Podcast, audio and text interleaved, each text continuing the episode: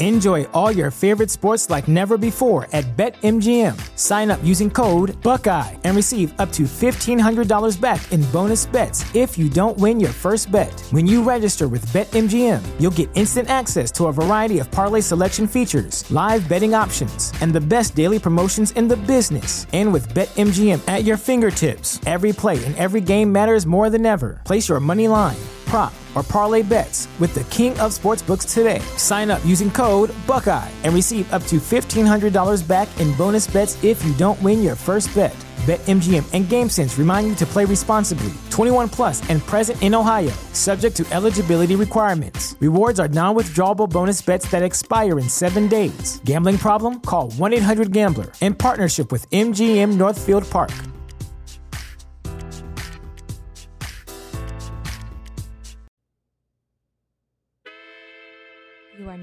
Listening to the hottest true crime podcast in the streets.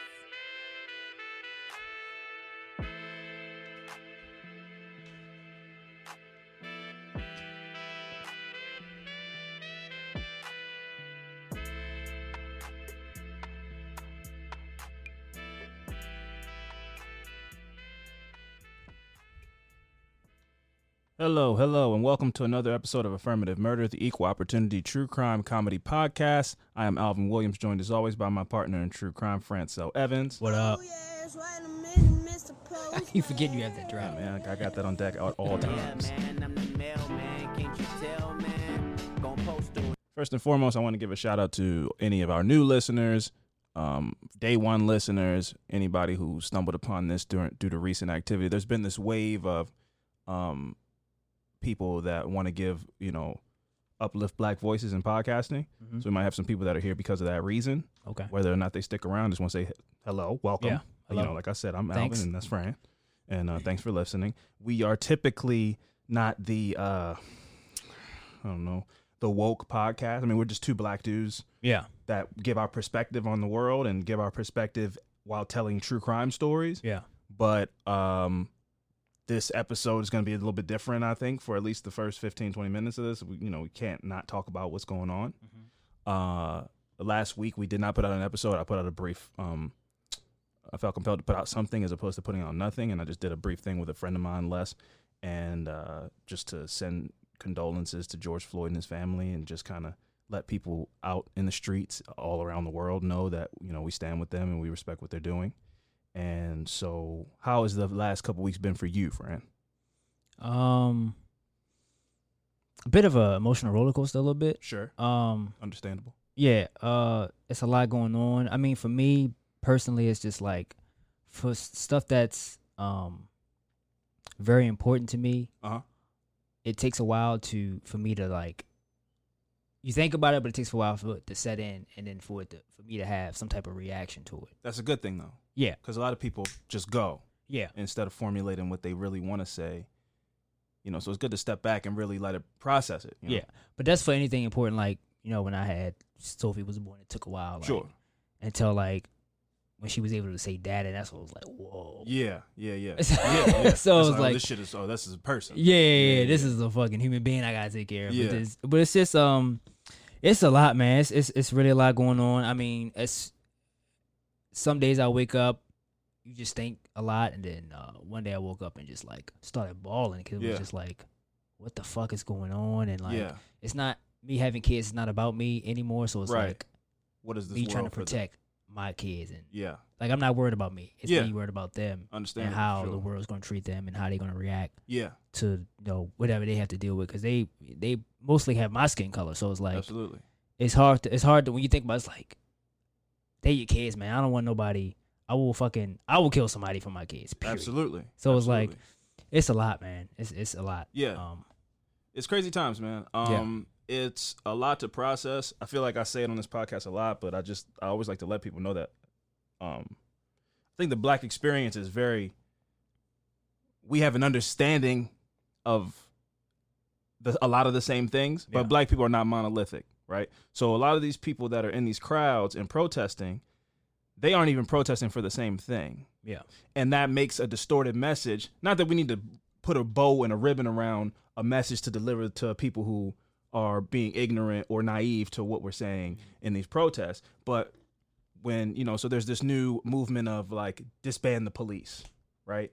Yeah. And I think when you hear that as somebody who is a citizen who never has experienced, you know, uh, a, a police state and police being intruding in your neighborhood and looking for reasons to pull people over to meet quotas and, and, and, and statistics and things like this, you go disband the police. But what do you do when the when you need the police? which is not nothing new. That's not new though. Yes. As far as meeting quote, that's nothing. I saw that come up and I was like, that's not that's not new at Oh, all. it's not it's not new at all, but it's people. It's new to people. Yeah. It's new to a lot of these people. The thing that I hated the most about what was happening with this conflation of protesters and rioters is like people who first of all we just we just came from and in our the in in the midst of like a, a pandemic that left people out of work Yeah.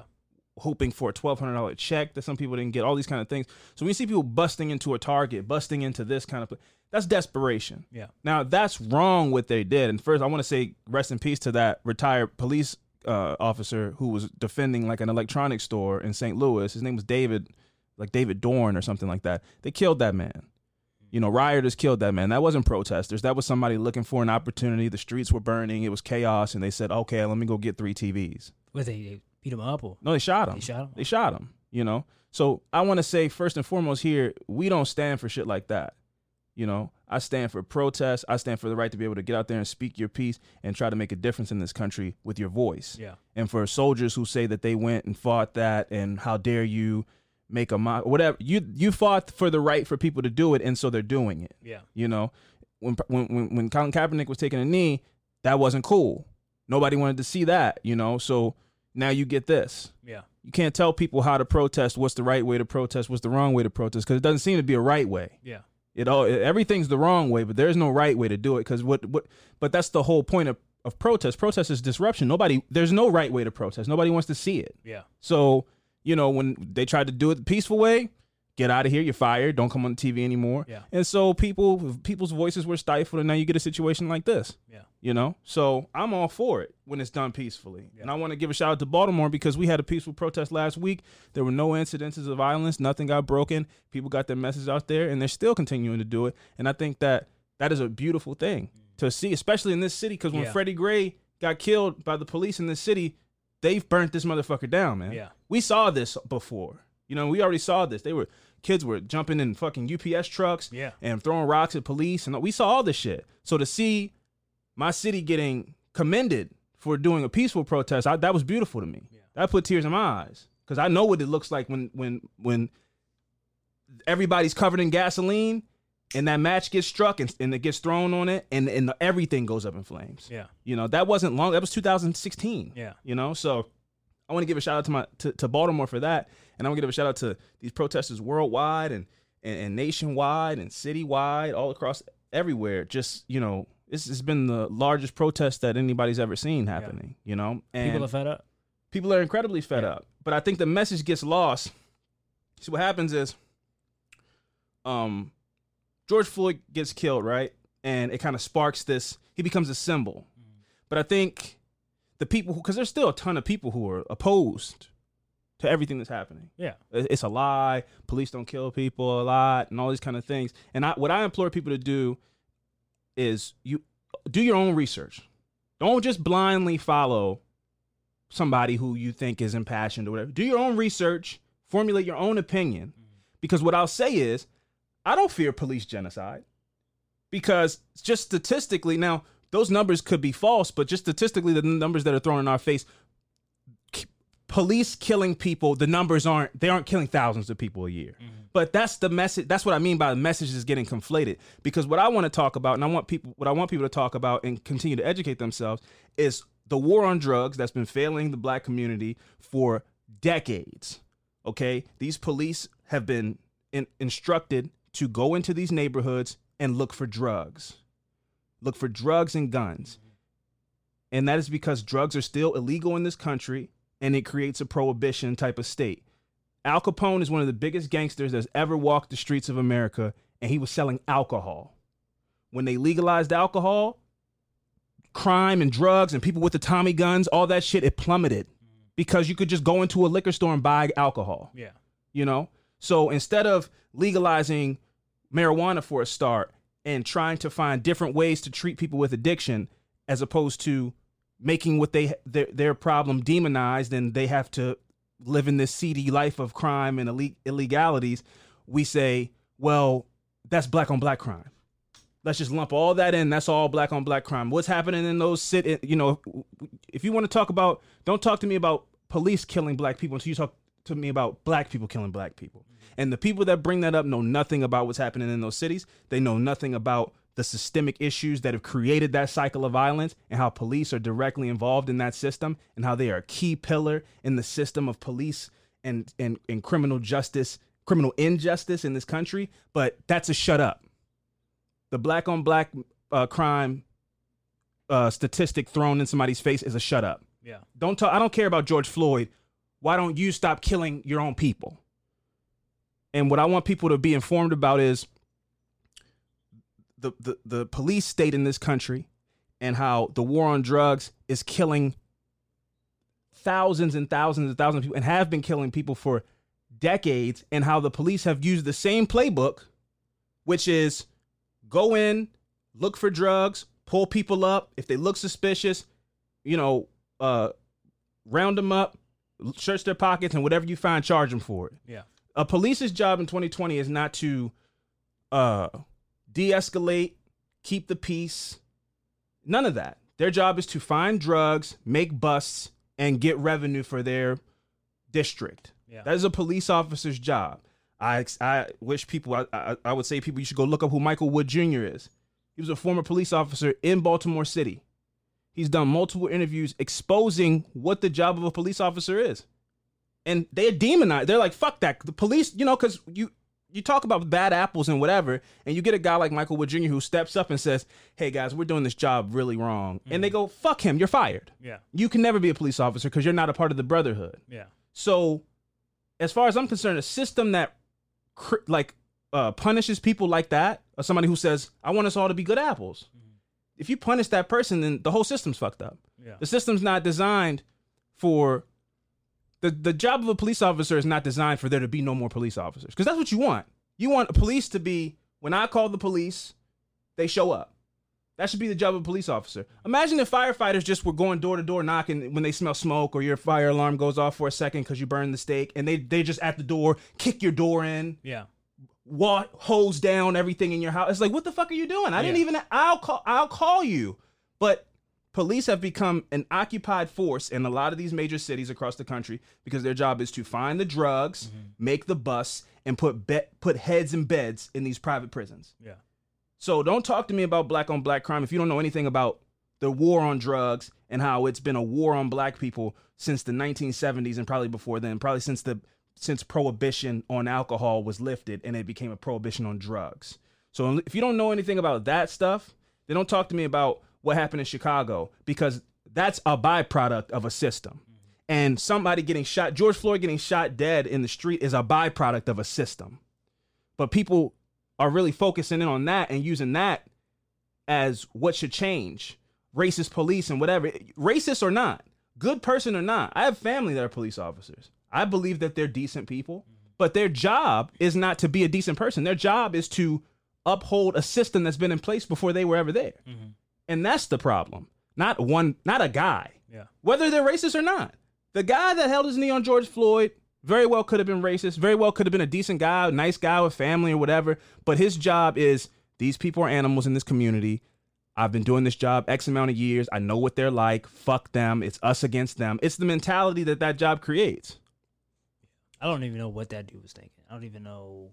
He wasn't thinking. He Yeah. was acting. He was acting based on the way he was trained or the way he wasn't trained since he's been in the force. That's what he's trained to do. Get control of the situation, bust heads, take control. There is no de escalation. They listen to you. That's it. That's why when you watch these videos and you see people going, they're trying. But the way that those police officers are trained is it's us against them. Get control, and then we'll listen to stories. Somebody going, "Hey man, they're you're he's suffocating. Don't worry about them. Hey, officer such and such, make a perimeter, get them back Yeah. with the knee still on the neck. Yeah. Their job isn't to listen to you. Your their your job is to tell them to be quiet and get control. Mm-hmm. That's the job. you know? And again, I think there are probably, there definitely good people who are police. I think Michael Wood Jr., this guy that I'm talking about, was a good person who was a police officer. He was in the Marine Corps. I think he was, he described himself as like the ideal candidate for being a police officer. He knows how to shoot a gun. He knows how to handle himself in time of crisis because he was in war. He's well trained. He's in good shape. He has a master's degree. And he said that type of person, at least as far as Baltimore is concerned, was 20% of the force. Damn. 20% of the people there have prior training to before, you know, but most of the people It was like a security guard a security guard or nothing. Just Yeah. a person who wanted to be a police officer. You only have to hit 70% of your targets from like 3 to 15 yards away. That's from where we're sitting to the door and you don't and they let you keep shooting until you get 70%. It's not like, "Oh, you didn't get 70%, you failed the test, go home." Yeah, You just keep you get to keep shooting until you get what they ask you to get. I can do that. And they only try they only do it once a year. Once a year you got to prove that you can shoot a gun. Under no under no stress at a dummy, at a sign. You know? So when we're talking about police training, defunding the police, when people say defund the police, they're not saying just just take their money away. Yeah. They're saying defund the police and put it into these communities that these police are are commanding over and, and lording over and try to make a difference from ground level. What you mean by like having more strict training? I'm saying, Hiring I'm saying, I'm saying, I'm saying, open more, open PAL centers back up. After school programs, take the money from them and put it into the community because the goal should be to not need police. The goal should never should- be needing more police. Yeah, but I think they need to sh- put more tight rules on the on the uh, training as far as hiring police officers. absolutely. But there's there's more than one way to skin a cat, right? So I agree with that, but I also a- agree that having tanks and and rubber bullets and all this kind of stuff ready to go for when the po- people have finally had enough and revolt. Why is that just sitting in some? That's millions of dollars of equipment just sitting in a room that's not being used. The Yeah. goal should be to not need equipment like that and try to fix the community, because black people can't fix the community by themselves. Yeah. All they can, all all we can do as a community, which I thought was a beautiful thing. We had an incident where I don't know what happened at this crab place, but apparently the guy said some racially problematic things online, and people went to his store and said, "Fuck him, we're not shopping here anymore." Yeah. And then everybody went and shopped at black-owned crab places. Yeah. Funnel your money back into your own community. That's one way to uplift your own community, but. Another way to up for the community to be um, uplifted is to take them from underneath a boot that's been on their neck for decades. Yeah. I You like I like what happened the other day. Yeah, I think yesterday. it was yesterday. But I just what I I'm not gonna say I don't like it. I, I feel like if we gonna if we if black people gonna take that stand, Mm-hmm. we need to do it from Jump Street. We Sure. need to do it ten years. Don't bring it up nine years ago. Yeah, I agree with you, but we can't be those types of people who say, "Oh, now, oh, now you want to do this." If they're doing it now, and again, I just want to make it clear. Like I said, do your own research, okay? Um, George Floyd was an imperfect human being. Yeah. You know, he was he he he had some addiction issues, and he had some. Who is I? I just hate hearing who is perfect though. but that's my point. That's my point. I, but I just want to get it because I want I want to make sure people know that I have done all. I've looked at all the sides. Yeah.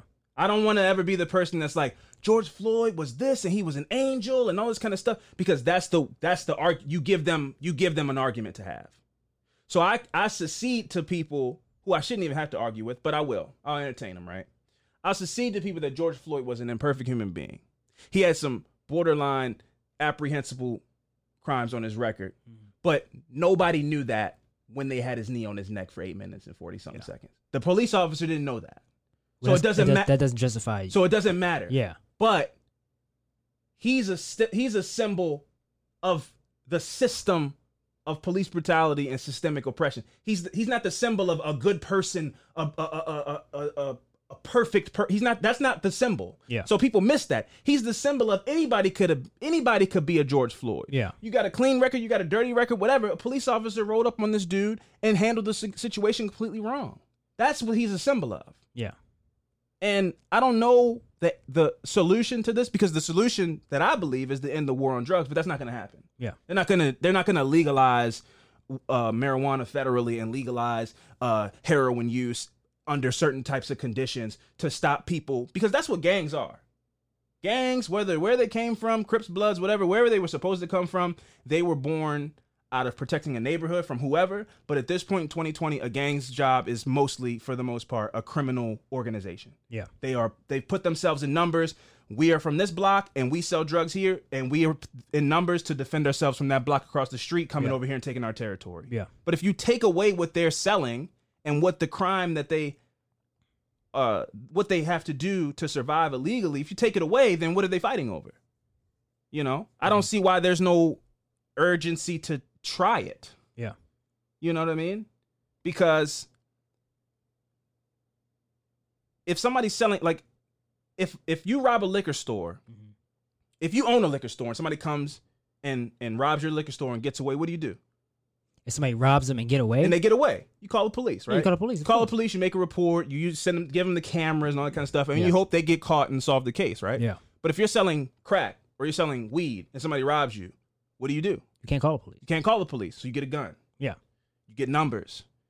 The next person that tries to look at you even wrong, whatever, you hit them in the face. yeah, You, you know, you, it, it makes you a violent person. Yeah. Because you need to be, because if you're not, you're going to get run over by somebody else who is tough. yeah, So you need to make your reputation, because there is no, there is no policing of illegal street activity except against you. yeah, So if you want to make money as an illegal drug dealer, you need to have a weapon on you.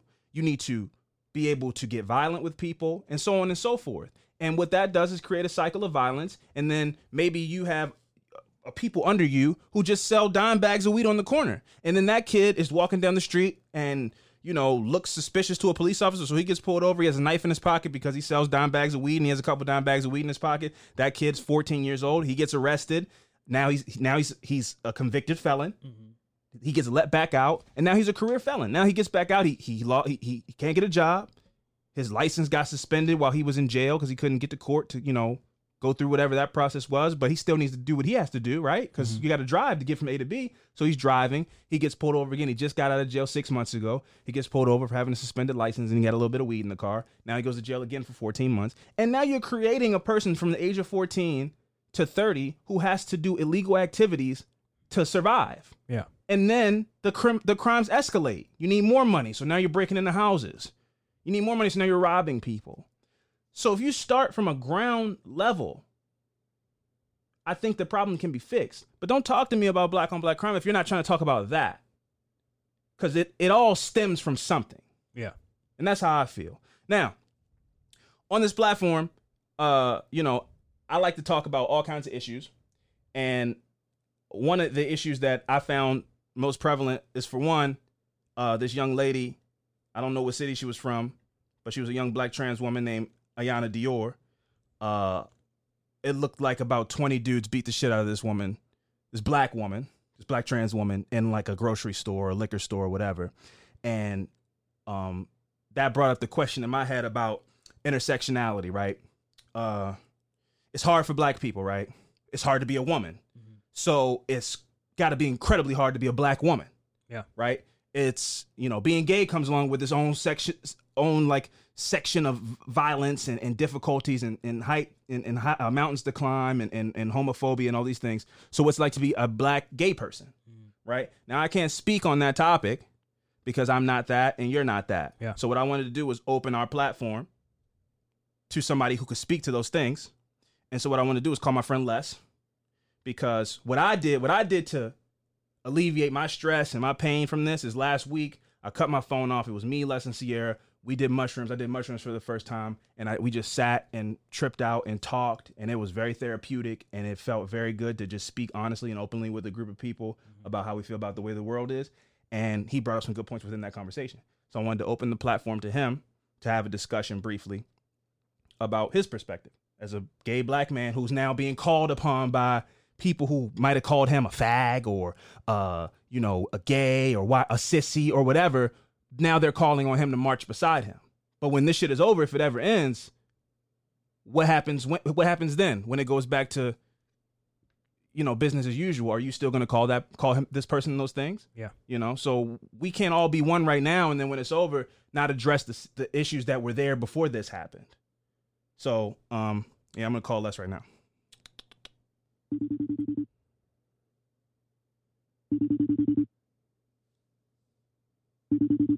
Come on, man. We uh, discussed this.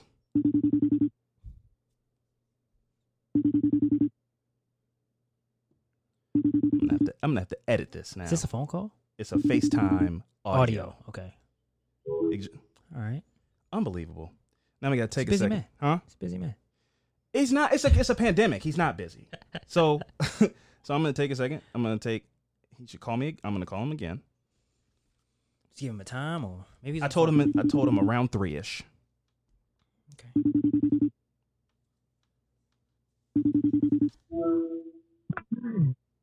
Hello?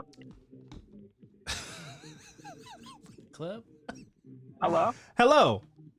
Hey, Did you not get my text message? no. I said I was gonna call you around three ish. Oh, no, I didn't get your text message. I'm gonna hang up the phone, and I'm gonna call you again, and I'm gonna edit it. I'm gonna. Ed- I just called you five times. I'm gonna edit it I'm to make so it. sorry. I didn't get your text message. When did you text me? An hour ago. Oh. My uh, phone was in a, uh, what's it called, box? oh, what's it called? What are you at a, ma- Oh a magic God. show? A magic phone. Can you hear me? Yes. Uh, all right, good. Can you talk? Yeah, Oh, okay. You know what? Fuck it. We're gonna do it live. We're gonna do it live. we'll do it live. We do it live. We're plugging you in. Hello, Les, and welcome to uh, Affirmative Murder. Uh, me and Fran were just having a discussion about the nonsense that's going on in the world, and Yeah. we, we wanted we wanted to we wanted to discuss some things because, as we know, as you and me discussed, uh, there's been you know this wave of let's all come together as black people and let's march and let's you know and, and let's change things. Uh, but then you know uh, uh, you know.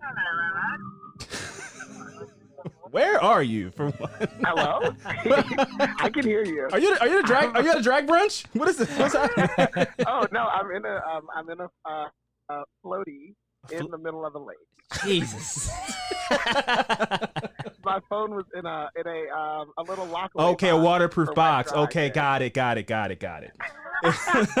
okay. Sorry. God, sitting in the middle of the ocean. on the so- Well, every, every- Oh everybody has to everybody has to process things these times differently, and he, he's Hey, processing it by know floating. What? I've spent a lot of time crying about stuff, but now it's like you know, let me get out on the water. Yes, Then you know, then you're surrounded. then you're surrounded by everyone. So yeah. but yeah. So what me what me and Fran were discussing was this whole wave of you know everybody coming together and all these things. But Is he like? A, it seems like he's like in the. McDonald's drive-through or something. Right. It sounds like that. I know. but um, so there's there's people that are saying you know uh, let's all come together and all these things but then within our own community there are trans attacks happening and homophobic attacks happening and um so a lot of those people who don't know that experience are saying not right now you know this is about black people. But then a level 57 gay black person enters the chat you know and is like uh hello i exist you know? And you got to have that battle you got to have that battle within within each other. So i wanted to just call you and let you attest to those things and speak from your own experience. Yeah. And let me detach from these people. Really let me you're gonna I s- know. swim I'm away sorry. you can paddle away from these people Sorry, I'm literally untying. you might edit this part out. I'm untying from everyone else. I can't. They're just being annoying, and I'm about to. Uh, yeah. well, well don't drown Hold on. Give me one second. I'm gonna float away. All right. Hold on. Okay. There we go. Sorry. There we go. Now I can hear you. Sorry about that. So let me explain. I'm. We're all tied together on rap, yes and now I can hear you properly. Okay. And get my point across. Sorry. so yeah, it's there's a lot of there's a.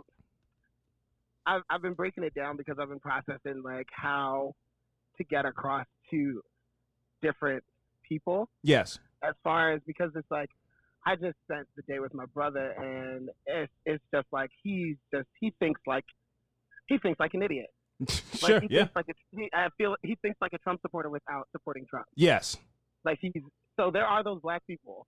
It's it's it's it's ignorance it's it- it- ignorance. yeah. It's ignorance, and he all he does is watch like you know conspiracy videos where Mm.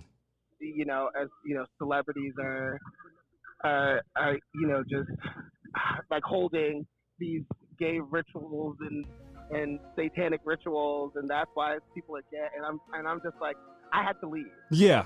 But when it comes to this this topic, it's like it, it's it's hard in the black community because it's just like I heard you guys talk about this before on um, past podcasts, where it's just like just in the black community we have such a you know gay is such a not it's something that'll make black people look bad type thing. Sure. Yeah. Yeah. Yeah. And Yeah. It's it's just not fair because the same way, uh, you know, the same way we have, um, the sa- I- so I had a I had a talk with a, cop last night, Uh huh. and when I was out here, and um, I'm in, in Indianapolis, and I was just telling him how, a, I'm very surprised at how um, cool this spot is, and, Yeah. and how nice it is, and I, I expected like a very racist environment, and Sure. very hostile environment, and cornfields everywhere, and that's my ignorance. Yes. Um, and I Which we all have, no matter race. Exactly. Ignorance exists. Yeah. own, we all have our own, you know, biases and thoughts of, of certain places before we meet them and judgment. And I feel like this time is the time for everyone to. That's what this is about. We're all supposed to be going inward and talking about what type of prejudgment or preconceived notions we have of, on people and Absolutely. like places. Absolutely. So, and I, I came to this realization that, yes, you know, we as black people, obviously, we wake up black, and that's that's that. So I told the cop, I was like, well, in a sense, I understand, because now y'all are getting so much heat. It's not the same thing, but y'all are feeling a little bit of how black people feel. It's like, Yeah, Yeah, I'm seeing them say like not not all cop like the way like where we're like exactly. not all black like people like, are yeah. people Don't are prejudge us. There's criminals. yeah. don't prejudge us. So why are you supposed to be held at a different standard than we are? So it's like it, it's it's such a huge thing. But back to the LGBTQIA community, it's so bad because we have it. it it's coming from inside the house too. Yes. Um, you know, Intersectionality of black yeah, and gay. In the Yeah. Yeah. 70s and 80s, in the 70s and 80s, and yes, like Dave Chappelle made a joke about it, but it's it's low key true. In the 70s and 80s, you know, when you know we're fighting for gay rights, um, everyone's like, "All right, come on, man, you can't be wanting to be a woman. You're born a man." Like Yeah. even in the gay community, it's like very they. It's the same way we feel when we see a robbery happen on, on and then it's like and they show the mugshot and it's a black guy. We're like, Yeah. Mm-hmm. You're like, come on. that is Yeah. Yeah. that's the type of feeling that people are holding what- in, in inside the gay community when you know trans people are speaking out. What when it it's like can't they be that want they want their rights. It's like It no, can't not that way. not you right Yeah. now. Yeah. exactly. I'm not I'm not necessarily a you know a ghetto black person, but that's my family, Yeah, absolutely. And I will defend them. And Absolutely. That's the point of like Black Lives Matter. It doesn't matter what kind of black person. If it was a criminal, and I have to explain to people that there's the difference between bad and being racist. I can be a criminal my whole life. I can be a bad person. Yes. I cannot take care of my kids as a father. I like that. You can have bad traits, Yes.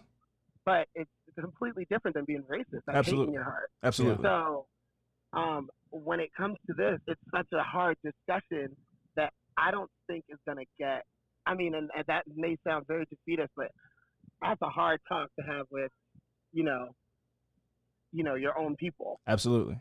because I couldn't imagine talking to Matt. Like I was gonna say something like when I was with my brother um, when I was at his place, and it just it just seems like such a dead horse when I'm already fighting so many of my own friends on Absolutely. social media about the black causes, and so I think the most thing I can do because I, I shared the story of Emmett Till on my um, Instagram story, and I've had a ton of messages being like, I never heard that story in my life. Yeah, That's yeah. crazy. Really? Wow. So I, Yeah. So I didn't know. You don't know. So It- all I'm saying to everyone out there is like you just gotta, even if you don't want to, you know, have the direct talk with somebody. If it's something like you have a, a voice or an avenue or a social media platform that you can just post information that people don't know about. Yeah. And I can post till my face turns blue, but all my friends sort of have the same way of thinking. Absolutely. So it takes the person with a different friend group. It takes having balls to be able. If you can educate your friend that's on the top of their friend circle pyramid, Yeah. that's how you get things like this. Yeah, Um, it's got to it's got to don't wanna take up infiltrate. It's got to it's got to yeah, pierce the bubble. Yeah. and I don't want to take up too much of you guys' time, but um, that, that my friend that I stayed with in um in Key West, um, she's a she wants I guess she's on her way to being an influencer. I don't I'm not sure about that, but I hate um, I hate that word, but continue. yeah, exactly. but in in that sense, it's just like she has a ton of people that Yes. listen to her and oh, what are you doing with this or what's this, that, and the third. And Absolutely. because she spent over three mm-hmm. weeks with me, I didn't use that time to just like gossip and kiki and talk about people. I this is what we have to do as black people. If we hold other circles Yes. that don't really know about ours, we have to explain it to them. Yes. And we also have to have the knowledge. So it's like we can't just Yes. be like, well, I don't know about that. Yes. I don't know about that. You need to be educated. We have to be educated because You got to be able to disseminate the message to somebody else. exactly, exactly. And because and do away with that feeling of like it's it's not my job to teach you. It's like you Exactly. uh, you don't you don't have to teach somebody, but you can just preach, and whoever wants to, whoever gravitates towards the message, you might have just changed the way they see the world.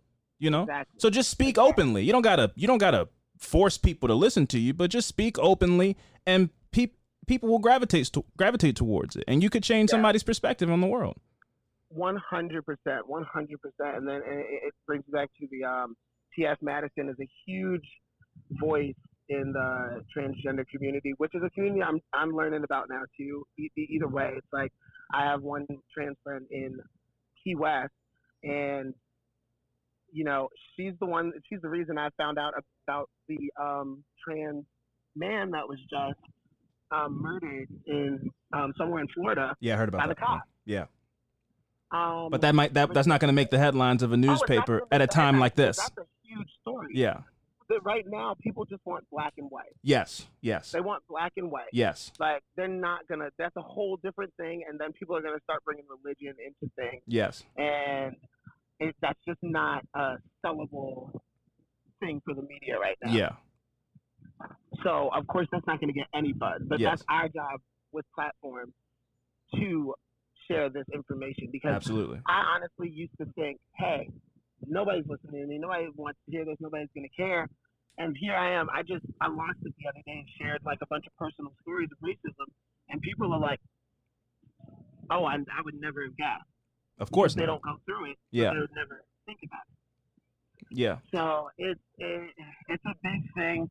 But in short, I feel like not just with the LGBTQIA uh, community, um, there just needs to be a lot more open discussions, and especially if you know you and I have a friendship where we can talk about we talk about absolutely everything. Yeah. So even if I give you, but I'm still you know teaching you what I learned. Absolutely. teaching me what you learned. Absolutely. So honestly, there's there's so much power in communication, Yes. and I feel like just going forward, this whole COVID thing was such a, a big. Um, such a big it helped it Yeah. 'Cause people had Like, to because, sit and listen and they couldn't go anywhere. Exactly. So they had to see and such a, process. oh, R.I.P. Oh, Black Lives Matter. It would have been just another. Yeah. But because people were forced to watch, it made a huge difference. So if people talk that COVID had no no positive, you know, outing of what happened, this is the one thing. Like Yeah. we all We all saw this. and I really feel like there was a big push and change. And I don't think I'm being naive about it because even me, just seeing the little change that I made and just communicating with people, Yeah. I, I think that things are on a on a better on a better road, For sure. and and I think that um, just through open communication with your inner circles, like don't you don't need to tell me about your experiences because I've been through them. Yes. we we just gotta have if it's that one friend that just doesn't quite get it, Yeah. we probably should spend more time with them. Yes, it's uncomfortable, but that's where that's where we're at. We gotta be uncomfortable, Yeah. Um and we gotta make these changes. yeah, me before before I let you go back to s- Yeah. swimming or drinking white claws whatever you're doing. Um me me and Sierra had a discussion earlier about um she brought up a good point because I've been using the word ignorant to but just saying um even even if it's not malicious ignorance ignorance is ignorance and Yeah. she and she brought up a good point where it's like there's a difference between ignorance and naivety and naivety is more innocent Yeah. Naivety, na- naivety, Ignorant- naivety is being offense. Yeah. Offense. Exactly. And I think that I'm going to try to start using that word because some people are ignorant. Some people don't want to hear what you're saying and they don't want to Yeah. know. They don't want to hear the yeah, they don't want to hear the facts or anything or the the stories or the anecdotal whatever. They don't want to hear they just have their mind made up and they're not going to be changed. But naivety is the oh my god, wow, I had no idea. Yeah. Oh, I've never even thought that way. that. That's, That's- and that's those are people who can absorb your your your stories. Those are people who can change One hundred percent. people who are just willfully ignorant, they're probably going to be that way. I'm, you know, I don't think I have anybody in my life who is willfully ignorant. I think I have people in my life who are naive. Yeah. That's fine. Yeah, I think I have people in my life who are naive, but I think that talking to those people and sharing those stories can make a difference in their life. So that is 100%. why I've changed my whole stance on. Well, my stance was never like I'm not anybody's teacher. But I think other people should Yeah. change their stance on that because there are some people who just genuinely naive. You don't know what you don't know. Yeah. You know, 100%. and some people don't want to know it, but some people just don't. They don't know they don't know it. Also because they don't have the people in the corner to tell them. Absolutely. Yeah. Exactly. Very closed worldview. Yeah. this is why, and, and it's like, I know I've been saying, man, I'm about to like make my friend group smaller. But I always disagreed with people deleting people when they got into political arguments and stuff like that because I'm like, no, that's your that's your opportunity to teach. yes. But the people that are deleting them are just having these. They're just the other side. Yeah. They're literally just just as aggressive as, as they are. They're just like, oh, we you won't listen to me. I'm Yeah. not right. Then we're done. yeah. You But that could be ignorance too though. Yeah, it's ignorance. On, yes, Oh, you can yeah. be. You can think you're. You could be oh, righteous and oh, and you're, oh, you could you could be on the right side and be Yeah. ignorant because Oh, yeah. somebody just might not fully be on the same side as you. Yeah. Exactly. And and you're like, So well, then you're wrong. Yeah. Yeah. No, there's ignorance. talking, yes. There's a lot of talking within the house that you need to do too. Like people that are just, if you have a friend that's just go off every time they're online, Yeah. that's a friend you could be like, yo, you're not, you're not gonna get through to anybody Yes. doing that. So I feel A discussion. it's just a, lot discussion. Of talking to be done. Yes. It's a lot. yes. Yes. And I'm, I'm now feeling the weight because it, it, it's everyone's responsibility. Absolutely. Like I, I'm, and for, and this is another thing. It may seem petty, but I'm not gonna get out black by some, like by somebody that just read more than I did. Yeah. I feel a little ashamed when I have to learn things from somebody, uh, from somebody that's not a person of color. yes. I'm like, ah, Yes. I It's like you, you should be doing your and homework. I have no excuse. Yeah. Exactly. Absolutely. So uh, I'm, I'm, I'm, I'm here. I'm, I'm, I'm listening and I'm learning, and a lot of white people need to be doing the same. Absolutely. Um, Yeah. Don't and, don't fucking you don't need to shave your head. We don't need listen, I don't need Yeah. anybody coming up to me and getting on one knee and apologizing for being white. like, anybody who th- anybody who convinces you that that's what they want you to do is a detriment to I don't want any white person to come to me and like I don't want white people to be slaves. Just read a No. book, bro. Just read a No. Book. That's I'm asking for the bare minimum. Just read a book. Read a book and not a And fairy Or they understand. can just come or they can just come and ask. Come and ask. Come and ask And what listen. you know. Yeah, exactly. I don't need anybody to apologize to me on bended knee, Nope. crying Nope. to me. I don't need anything. Just listen and learn. Yeah. Just be open. That's all. That's all. all it is. It, it, it's That's it's really it that is. simple. So don't Yeah, don't. 'cause we, we keep, that's one thing black people have a gift in is just, we can tell the disingenuous. Like, Yeah. We can tell when, when you're just doing something to do it. Yeah. And we can tell a real person because it's like there's some white people that try to hang out with black people and it's just like they ain't rocking with it. But you just have that one white person that knows in their heart that they're just being themselves. Like, Yes. And they, and they immediately, black people will be like, oh, you're cool. Yeah. Oh, you know you. I love a- uh, yeah. You. I love somebody that's not trying to fit in. Yeah. Yeah. Just Yeah. be yourself. Be They're yourself. literally being themselves, like, and that's and nobody's asking for you to try to fit in or do anything of this sort. Just be yourself and and learn, because it's like if you if you just present if you just do your own work and present yourself in the right manner, like people people fuck with you, Absolutely. and all this all this does not need to be this hard. No. And people are just making it harder than it needs to be. And all we can just hope for is the people that hold the cards in this just die off. like,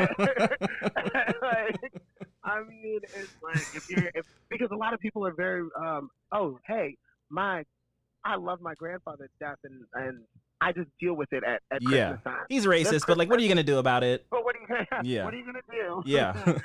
I brought my black boyfriend home, and uh, my grandfather thought he was here to mow the lawn or something like that. yeah. Like, like, shit like that. It's still. But I have to check. But I have to check myself too because I have black members of my family who will say homophobic things when they see two black, I mean, two gay people kissing on a commercial or something like that, and I go, well, what are you gonna do? You know, I mean, I, you, know, you Yeah. can't. Yeah. uh, When I need to be, I want people to be my ally and come to these marches. I need to be a better ally. I need to speak yeah, up I in a situation like that, you know. So I, I really had to come to terms with that in this situation because, if, like you said about, if I'm seeing somebody now, I don't, I don't want anybody going out and spray painting buildings, but if I see somebody out there riding and taking tear gas in the face and they're not of my race, but that's how that's that's how much they're riding right now, then how Yeah. can I not do that for somebody who is gay, let alone a gay and black, let alone gay and black and a woman? My mother's a woman, so wh- how can I not ride for a gay black woman or a gay black person if I want them to ride for me, or just a gay person in general, or trans person, or anything? I want them to ride for me, but I yeah, there. They're out there at these rallies. They're absolutely. because they know this is their fight too. I saw, I saw, I saw a couple. Of, I saw a couple of trans women putting on a show when I tell them, and they were, oh my god, they, the kitties were out. They were, you know, heels, they were dropping. And the middle, I'm talking about. There's thirty, there's three thousand people on the street. They're like, we're gonna put on the show right now. Ah, you know, so they're at the, they're they're out there. so yeah, so so we got to be there for them. You know, we got to ride for other people. You know because intersectionality is a real thing and i'm eh, eh, you white black whatever if, if you're gay I stand with you. And if you're trans, I stand with you. So especially if you're standing with me. And that was a realization I had to have. It's like if, we should all be standing for each other. Wrong is wrong. Exactly. You can't just be like, well, it's not in my community, so you know. so it's not my issue. And another thing, I just to add on this, like it, when it comes to you know, right now, I, a lot of uh, white friends have been, um, you know, before I wasn't getting the information I'm getting now to change, to help. Yeah. Like they're actually getting plans, like playbooks yeah. to help. Yeah. So they can be lazy and just read what what it says. it's like, okay, I'm supposed to be listening right now. Get the- yeah. talking Yeah. it's not about my feelings. It's not about Yes. this. It's about this. So right now, I feel like people are literally just trying to dumb it down so that people can get it. And I feel like, you know, even in that way, because this this has been making me think on how you know the work I need to do. Yes. So I've been like planning on doing like weekly stories of um, racism that I've had in my life, like I did the one day, or weekly story time on my stories where I'm sharing different black stories that they never heard. Yeah. I didn't know that they didn't know um, of Emmett Till. yeah. So I know they damn sure probably don't know about the uh, Tulsa, Oklahoma um, massacre. And I'm also going to be sharing stories about crimes, matching crimes, yes. like where where a white person does the exact same thing a black person does with the time they got. Yeah. And you know, you'll get the people that try to be like, oh, but you know, where were they? What state was it? What's this? It's like Yeah. they try to break every little thing down. It Yeah. does not matter where it is; it happens everywhere. Absolutely. So I just think everybody needs, everyone can be of help if they just think about what they can do. But now I'm thinking the same thing. It's like you said, if you're home and your family's talking about, you know, seeing two guys kiss on a commercial and and they're just like, man, they're trying to shove this gay shit down our throat. That's, Yeah. that's something I've heard before. Yes. Um, I'm like, okay, it's the same way when someone says, oh, it's racist for somebody to hire an all-black cast. What if a white director did that? White directors have been doing that. Yes. That's it's it's called is. television. It's just it's, It's just called called television and movies. Exactly. Gay people exist Um, too, and they should get to see And they've been a, a loving and- commercial of them. They should get to feel included as well. Exactly. They're not And the shoving it down is- your throat. They're just giving the people who exist some spotlight for so they can see themselves. and that's the thing, and and it's so tiring. That, Yeah. that just when I see black people do that, when I'm just like, you know what, that's what happened to us. Yeah, it's like you know that feeling when Black Panther came out. Gay people want that Yeah. too. You know, Exactly. It, it- it's it, that was an amazing day. So I try to just give people like a something to compare it to. And I think when Black Panther came out, we were oh oh my god, the pride and Wakanda and all this kind of stuff. But if you put a Colgate commercial out with two dudes kissing, the world burns. Exactly. And so why can't they feel pride about themselves? And, and, and There's been, and and this is the thing. It's like just when you say, you know, I can't change my skin color, like you can hide being gay, you can take off a uniform from being a cop. It's but all these things have existed since the beginning of time. yes, There's been gay people, you know. There's been, but there's just always been a stigma. someone always trying to quiet it Yes, and and and it's wrong and and and doing you know, doing their due.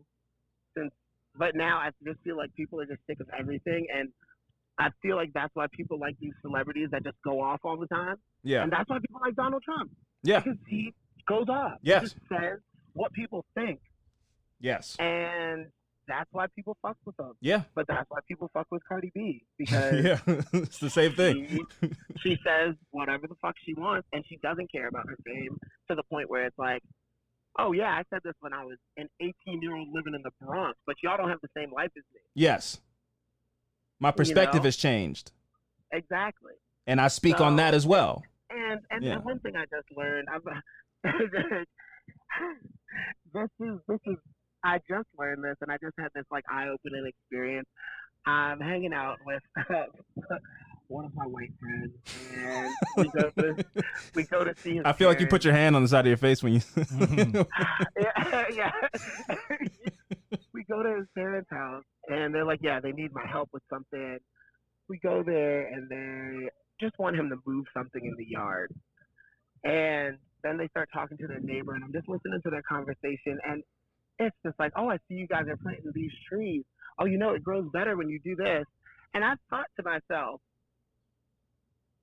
when you're well off and white, you're just bored. yeah. That's What do you? There's nothing to be mad about. There's nothing to do. Yeah. The reason they're calling the police at a park, they have nothing to do. that is the highlight of their fucking Yeah. week. Like I've never seen. I come to this park Until at seven o'clock every day, every by Black and you're and and you're. This is different. There's never a black person at this part of the park when I come here every day at eight o'clock. Exactly. Yeah. what it is. They're bored as fuck. when you just sit and listen to an elderly white couple talk about something, it's just like, oh, y'all don't got shit to do. So of course you're gonna call the cops on Tyrone because he's walking his dog and he didn't pick up the shit. Like, so you got nothing to do. And so my my you know in closing, I just get a fucking hobby. yeah. You're bored and you don't have to deal with depression or something like that. Get a hobby. yeah. How about you pick up a book and read about what's happening in the world and what we're going through? Like that's it. That's all you got to do. The more you know. Read, bored, read a fucking book. If you're book. if you're if you're bored, ignorant, uh, learn, uh, teach yourself, and eradicate ignorance. You can make a That's difference it. in the world. That's pretty much it. and if you got a bunch of shit on your plate, just teach teach teach a dumb friend something new. Ex- yeah. Very short. That's how this works. Gordon White, read a book and read about uh, oppression and read about things you don't know about. If you got a bunch of shit to do, I always use that time. You're talking. If you're sitting on the plane next, I know you don't like talking to people on the plane Yes. or ever. But if, if they chat in your ear off and they're saying some dumb shit, it's your best it's your best opportunity to just be like, well, you know, and and and and, and there's always a way. When there's a will, there's a way. And I think with you guys and your platform, I've just been super proud of just seeing the growth over the years and everything. And uh, I know I told you this in private, but it's just like really cool to see. And it's good to know you both and to see you guys doing big things. Um, your fans are very loyal and awesome, and Very I love so. being a part of it whenever I can. And yeah, man, just keep doing what y'all doing because you know you have your fan base and they're learning. And Yes. I see on your Facebook, it's like you guys learn together. Yes. There's Absolutely. you all don't know. I, th- I want this to be a platform to eradicate ignorance, but that takes conversation. Exactly. Even if the conversation, you got to have the conversation. Yeah, one hundred percent. And I was like, I like I told you, I was like, there's been there's been times I've listened and I've been like, ah, you know, they just don't know about this, Yeah. or they just don't know about that. And Yeah. Oh, that happens a lot. whenever That happens a lot. Where, yeah, exactly. and you'll have some of your fans tell you, and it, you know, and that, that's what we're all here for. We don't have to be nasty about it. Yes. Just because you know somebody didn't know something about something, like that's what we're here for. We can we can make this all work out. And you know, I'm always here. If you want to call me, I won't always be on the water. Uh, uh, in, a, in a little floaty. Hi. uh, just uh, just as just as we're talking, we got uh, of some white guilt. we had a, a white family on a boat just ride by, and they all wanted to wave at me. Just over here. well, if they throw a case of White Claws your way, it'll, you know, it's, it's, Yeah, it, ah, take the wave. You I'll know. I'll take the white guilt. I, I will say this: during all of this, white guilt has been giving me some like leeway to do certain things I usually can't because everyone's just like, oh, Oh, yeah. time. I'm not gonna bother them with this. I'm not gonna do that. haven't been ID'd for buying booze a few times. Just you can just see it behind the eyes. yeah, like you're hate you're it. okay. I take it where I get it. Yeah. Holding the door for me, that's a new one. That was a new one. Letting me skip in line. I was like, oh, y'all are feeling that. Thank you. I'll take it. That's that high. Well, oh, I- y'all wanted to quit. well, I would say before I let you go to uh, um, p- plug some stuff, but everything's closed. So um, if you Everything's closed. Every, everything's closed. Uh, this is former former musician Les Green. Uh, hopefully, he can be a musician some other day. But if you would like to plug your your Instagrams, singing, Well, if I'm less green, but you know what I will say, I'm gonna be putting out a lot more. Like I, you guys, and for those of you that do follow me from hearing me on the on, on the podcast before, um, um, like I haven't been posting anything on purpose just because it's not the time. I just feel it's, Yeah. it's still not the time. For Yeah. me. Like people are going back to normal and they're posting. I don't I don't feel ready, and the stuff I will be posting, like the next few, I'm planning on doing a few cover videos of just like really strong, you know, civil rights black um, songs that um, that just mean a lot to me, and I feel like people need to hear. it. And there's songs that I, you know, I did change is going to come on the last episode. I'm going to finally do a cover video of that. Yes, Um, but I'm also going to do what's going on by Marvin Gaye. Yes. Um, you got to do Strange Fruit, please. Strange Fruit. Yeah, Yes, please. I beg. Fruit. So those are the three um, cover videos. I might just make them all one video and just be done like that because I feel like that that's what I need to get off my chest. I, I, I have to realize that my avenue is music, Yes, and music really does heal the world. yes, Um, you know, it'll it'll it'll bring countries together. So I, I think I've taken a break from it, but I just needed to figure out what what I could do. To, Un- yeah, understandable. to feel like I'm doing something. I mean, you know, the posts are fine, but I'm also putting like my, you know, my money where my mouth is. I'm donating. I've started donating. Like Yes, anything people post, I just click on it. If it's just a sign a petition, y'all asses can just click a button and Yep. sign the petition. two seconds. If you think about it, it does not take that long. Nope. Signing petitions go such a long way. Yep. And it can happen overnight with the amount of people on the internet. Yep. So share it. If don't just sign it, share it so that people can do the same Absolutely. um, call these numbers. I saw there's one clip like you can click on you can click on a link and it has the email filled out for you. You just have to fill your name in. Just so- dumb proofing your activism. It, it's it's so easy to be an activist. in so 20 easy. So please let's not one let's not let the momentum die on Yes. this one. And everybody keep doing their part. Keep reminding people that you know we're all we are all in this together. Corny as it sounds, we're in it together, and shit gets way more fun when everybody's on the same when everybody's rocking together. That's all- Absolutely. That's all I gotta say. All right, well, Les, I want you to be safe, uh, getting through the rest of Indiana, and have a good time floating on your Oh, hell lake. yeah. I always travel with a white buddy so that I can get through any state that's like this alive. All right, man. I'm, you guys, thanks for having me on. Um, next time, like I said, I'll be more available. I love you guys. Keep doing what you do. All right, man. and I Take care. will Talk to you soon. love you too, man. Bye. Bye. All right, so that was Les Green. Yeah. um, I felt like that was just necessary. I, I, I want this platform to be open to anybody who has a perspective that we can't speak on.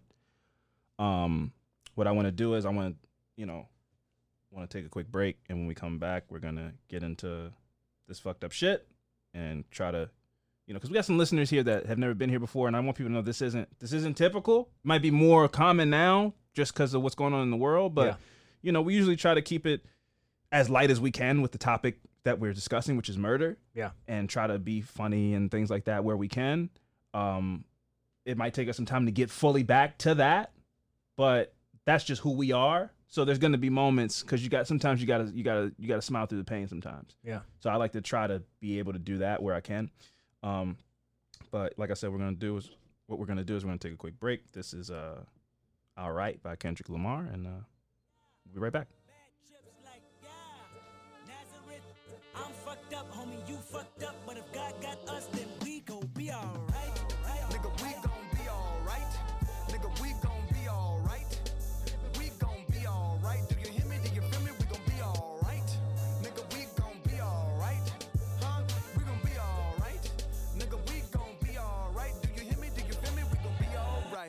And when I wake up, I recognize you looking at me for the pay cut. Bahamas, I be looking at you from the face down. One Mac 11, even boom with the bass down. Scheming, and let me tell you about my life. Painkillers only put me in the twilight. With pretty pussy and Benjamin is the highlight. Now tell my mama I love her, but this what I like. Lord knows. 20 of them in my Chevy, tell them all to come and get me. Reaping everything I sow. So my karma come in heaven, no preliminary hearings on my record. I'm a motherfucking gangster. Silence for the record. Uh.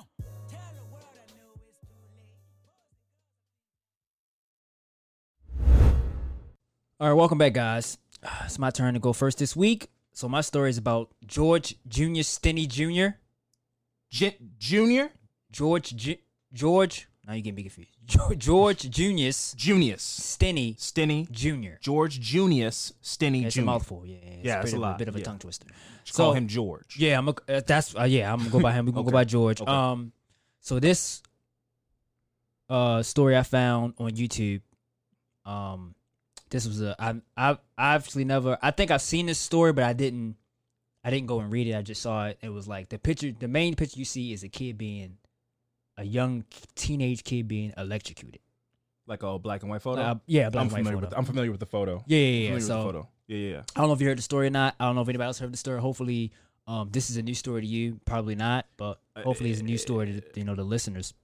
Well, there are people who don't know who Emmett Till is. Yeah, yeah, yeah. This is this is in the same lane of Emmett Till. Okay. Um, not nearly as brutal. Yeah, yeah. But Um, but but it's but he was in a like an uh, execution chair. Yeah, so- yeah, yeah, yeah. so, um, yeah. I thought you know I thought the story was necessary based on the, with the times that we are Yeah. in right now and everything that's going Yeah, on. I I just respect thought this. Yeah, I thought the story would be appropriate.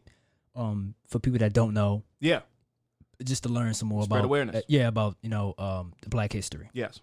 So here we go.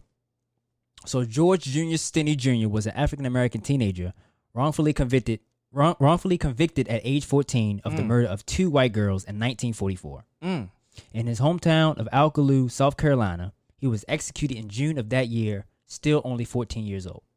Oh, so they, they went right. They got right to it. Immediately. Well, I mean, this the times this is early There's no no due process No. for for a, a black black kid. Yeah, yeah, yeah, yeah, yeah. Uh, so his so his appeal to the governor for clemency was denied, which is no surprise. Yeah. He was one of the youngest Americans to be sentenced to death and executed for the killing of two young Caucasian girls, 11-year-old Betty June Binnicker and 7-year-old Mary Emma, Mary Emma Thames. They were found dead in the company mill town of Alcolu, South Carolina. Um, of March of 1944, Mhm. after, they had, after they had failed to return home the night before. Mm. So the 14 year old American African American lived with his father George Stinney Sr. Yeah. and mother Amy. Also with the brother John who was 17, Charles who was 12, Okay. and sisters Catherine who was 10 and Amy who was 7. She has the same name as her mom. Amy. Okay. So so she's a junior. But they Yeah, man. Did we have a conversation? we before? did. I was yeah yeah I was, yeah I was wondering how you felt about that. Yeah. Nah, As long as they're not calling her junior, you're Mm, yeah, long her name is Amy. uh huh. Everybody gets the idea she's named after her mom. And Yeah. Just leave it. You need to leave call it her junior. Yeah, Yeah, don't need to do that. Uh, so George Senior worked at the town, the town sawmill, um, and the family uh, resided in the company housing. Okay. So Alcolu was a small working class mill town where white and black neighborhoods were separated by railroad tracks, Sure. which is was common Across yeah. across the tracks. Yep. Metaphorically, but it came from a real state, a real, a real situation. Yeah, yeah, yeah. Where across the tracks might be the worst. It means the worst, the the worst part of town. Yep, where all the black people stay. Sure. So the town was typical of small southern towns, and at the time, given segre- segregated schools and churches for white and black residents, Mhm. there were limited um, interaction between them. Yes. The bodies of Betty June Binnicker and Mary Emma Thames were found in a ditch on March 23rd, 1944, Mm. on the African American side of Alcolu. Oh. Yep. So already the fingers being pointed Immediately. at black at, at a black a black suspect. Yep, immediately. During the search, after they had after they had not returned home the night before, the senior George Stinney helped helped in the search. So he helped look, Look for, for the- these these two missing white girls. Yeah. The girls had been beaten with the wep- with um, a weapon variously reported had been a piece um, of blood metal or a railroad spike. The girls was last seen riding their bicycle looking for flowers. As they passed the Stinney property, they asked young George Stinney and his sister Amy if they knew where to find maypops, which is a local name for passion flowers Okay. um, in the area. Is this according to George or Is this, is this did it say who this account is according to? Um, the sister. Okay. I don't think okay. they. Um, I don't know if they asked him, but probably the sister. Okay, got Um, it, got it. So according to Amy, she was with George at the time. The po- she was with George at the time. The police later established for the murders. Yeah. Yep. So according to an article reported by the Wire Service services on March 24, 1944, and published widely, with the mistake of the boy's name preserved, the sheriff announced the rest and said that George Jr. had confessed and led the officer officers to a hidden piece of iron. Both girls had suffered blunt blunt force trauma t- um, to the force to the head and face. Mm. So already they're like, oh, you know, we know who did it, and, And he he showed us where. he showed us, and before that he told us he did it. He confessed. Oh wow. So reports differ, um, differ it as what kind of weapon was used. Right. According to a report by the medical examiner, these wounds have been inflicted with a blunt uns- instrument with a round head with a um like with the side of a hammer. Yeah. Okay. So I guess something you can just they popped off a, a wood piece or something metal Right, right. that looks like a hammer and just beat them. You know, whoever did it. Yeah. So both girls' skulls was uh, punctured. Mm. The medical examiner reported no evidence of sexual assault to the younger girl. Oh. Um, through um, genitalia of the older girl was slightly was slightly bruised. Mm. So white men showed up and whisked them away. Mm-hmm. Alone, along with the white authorities, he quickly confessed, or so they said he did. Right. Like most families in Alcolu, they were poor, but they were fed and clothed. Yeah. The Stinneys grew vegetables in their garden and drank fresh cow's milk in the morning. Whatever else they need, um, with whatever extra money they had, they purchased from the company store in, um, on Main Street. Right. So on Sundays, they walked to church with other local black families at the nearby Green Hill Baptist Church. So Emmy, who was eight, played in the yard with the with the young brood of Rhode Island Red Hens. Mm-hmm. As a pair of black cars drove up to the street, drove up their street, she watched um, white men in suits step out of the car and then walk into the house and to the back door. Uh huh. So this is her house. Right. So she's outside and she's watching this whole thing develop. So George Stinney's sister Catherine remembers the day vividly in 1944 like it was yesterday. Right. This particular day, and this is from his sister Catherine. Mhm. Catherine. This particular day, I went to a beauty. I went to the beauty parlor with my brother Charles, and my sister Amy stayed home with George. Mm-hmm. And when we went back, we met we met her on the road, and she said that George had been taken away by some white men in a car. Mm. They took him away. She said this was the last time they would ever see their brother again. Mm-hmm.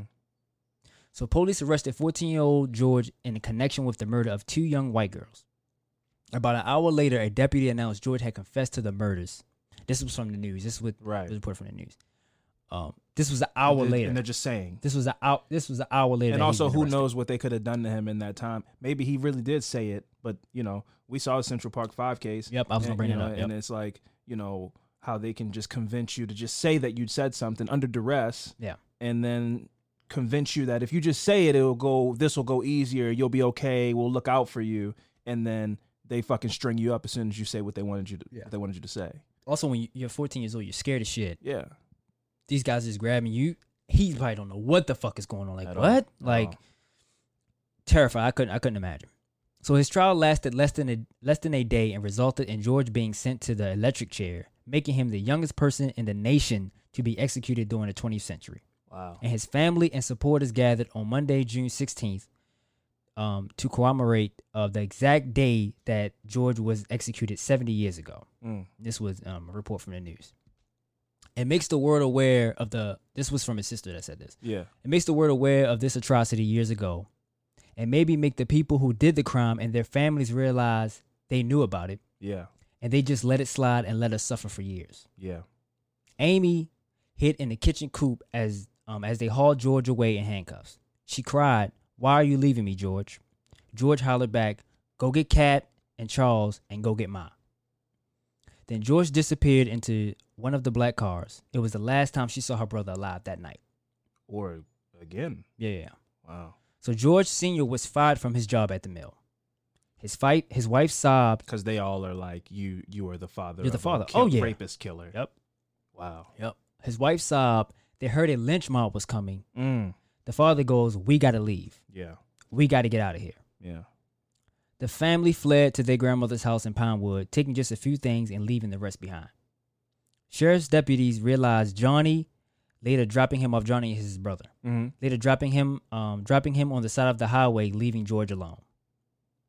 His family was not at the trial, which is Because they then probably didn't think they, they, could get out they alive. couldn't. They Yeah, yeah. they told them no, you can't. Don't even come. You don't Yeah. even come here. Don't come back. Yeah.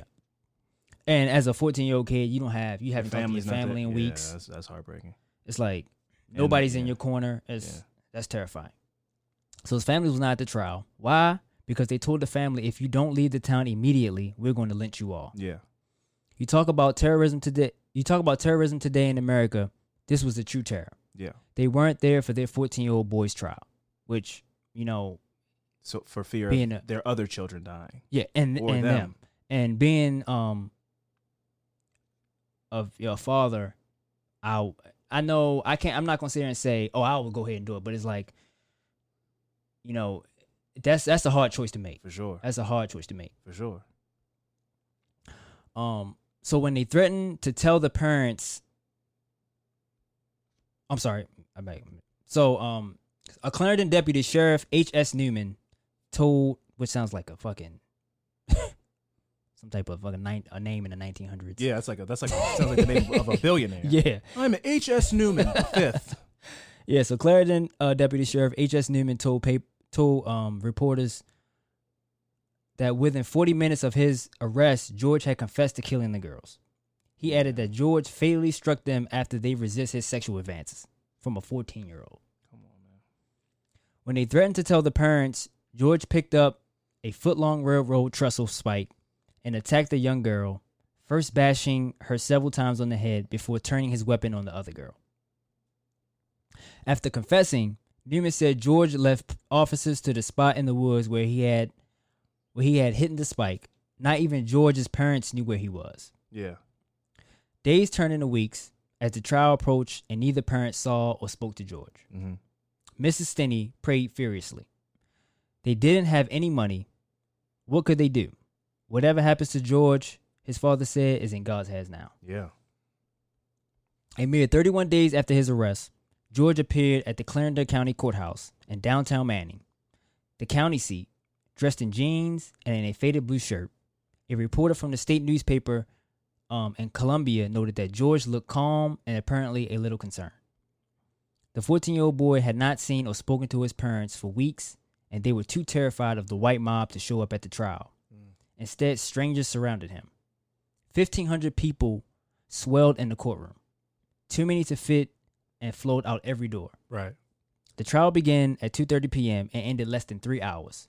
A jury of white men deliberated just 10 minutes Mm. before returning with the verdict. Guilty with no recommendation for mercy. Wow.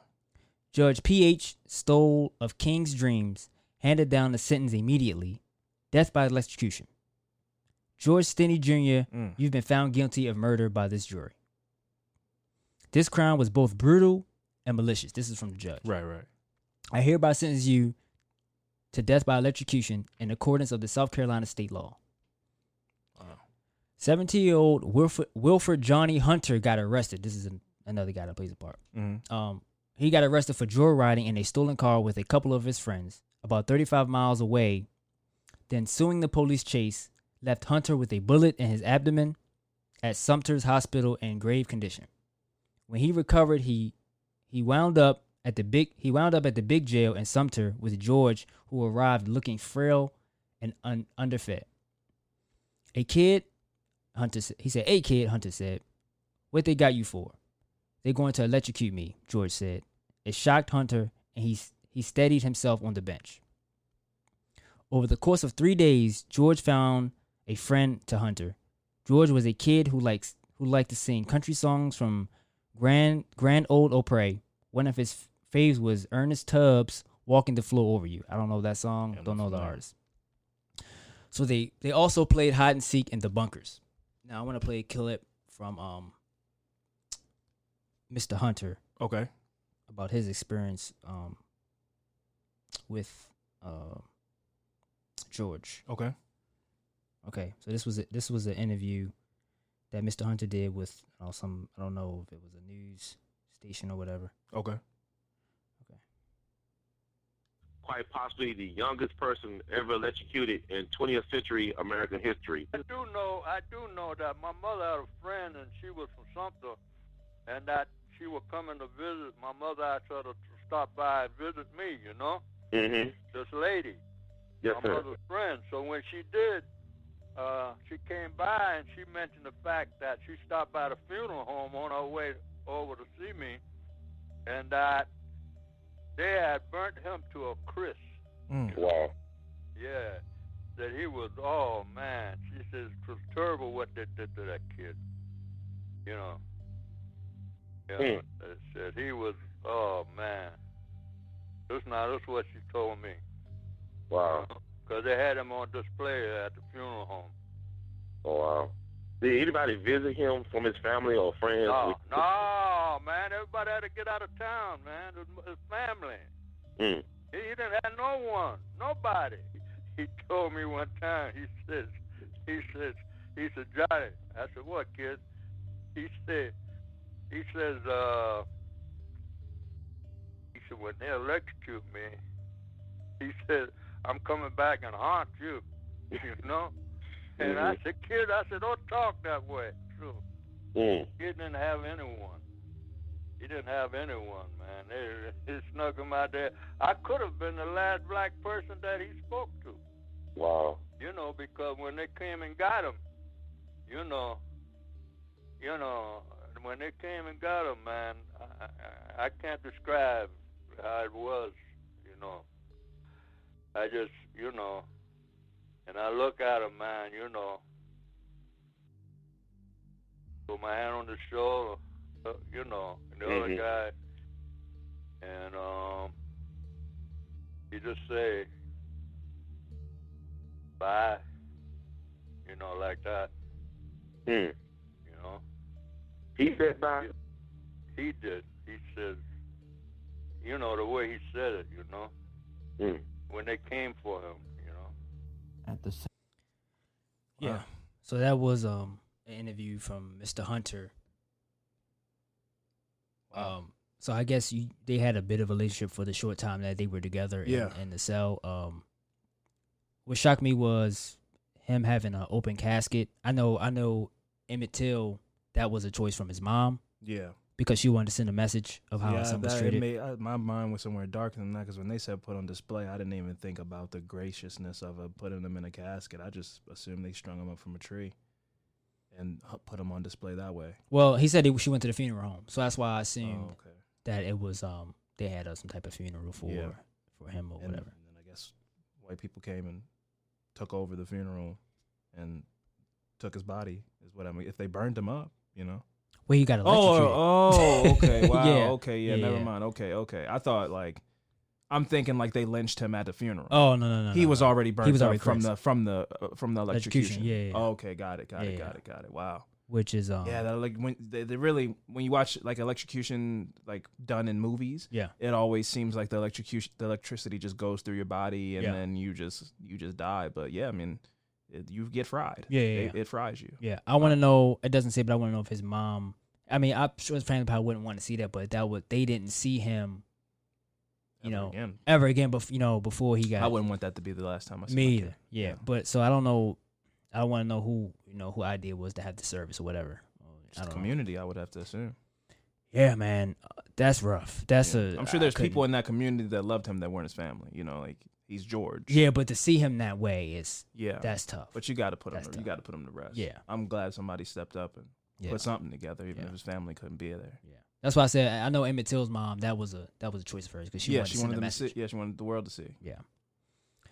Um.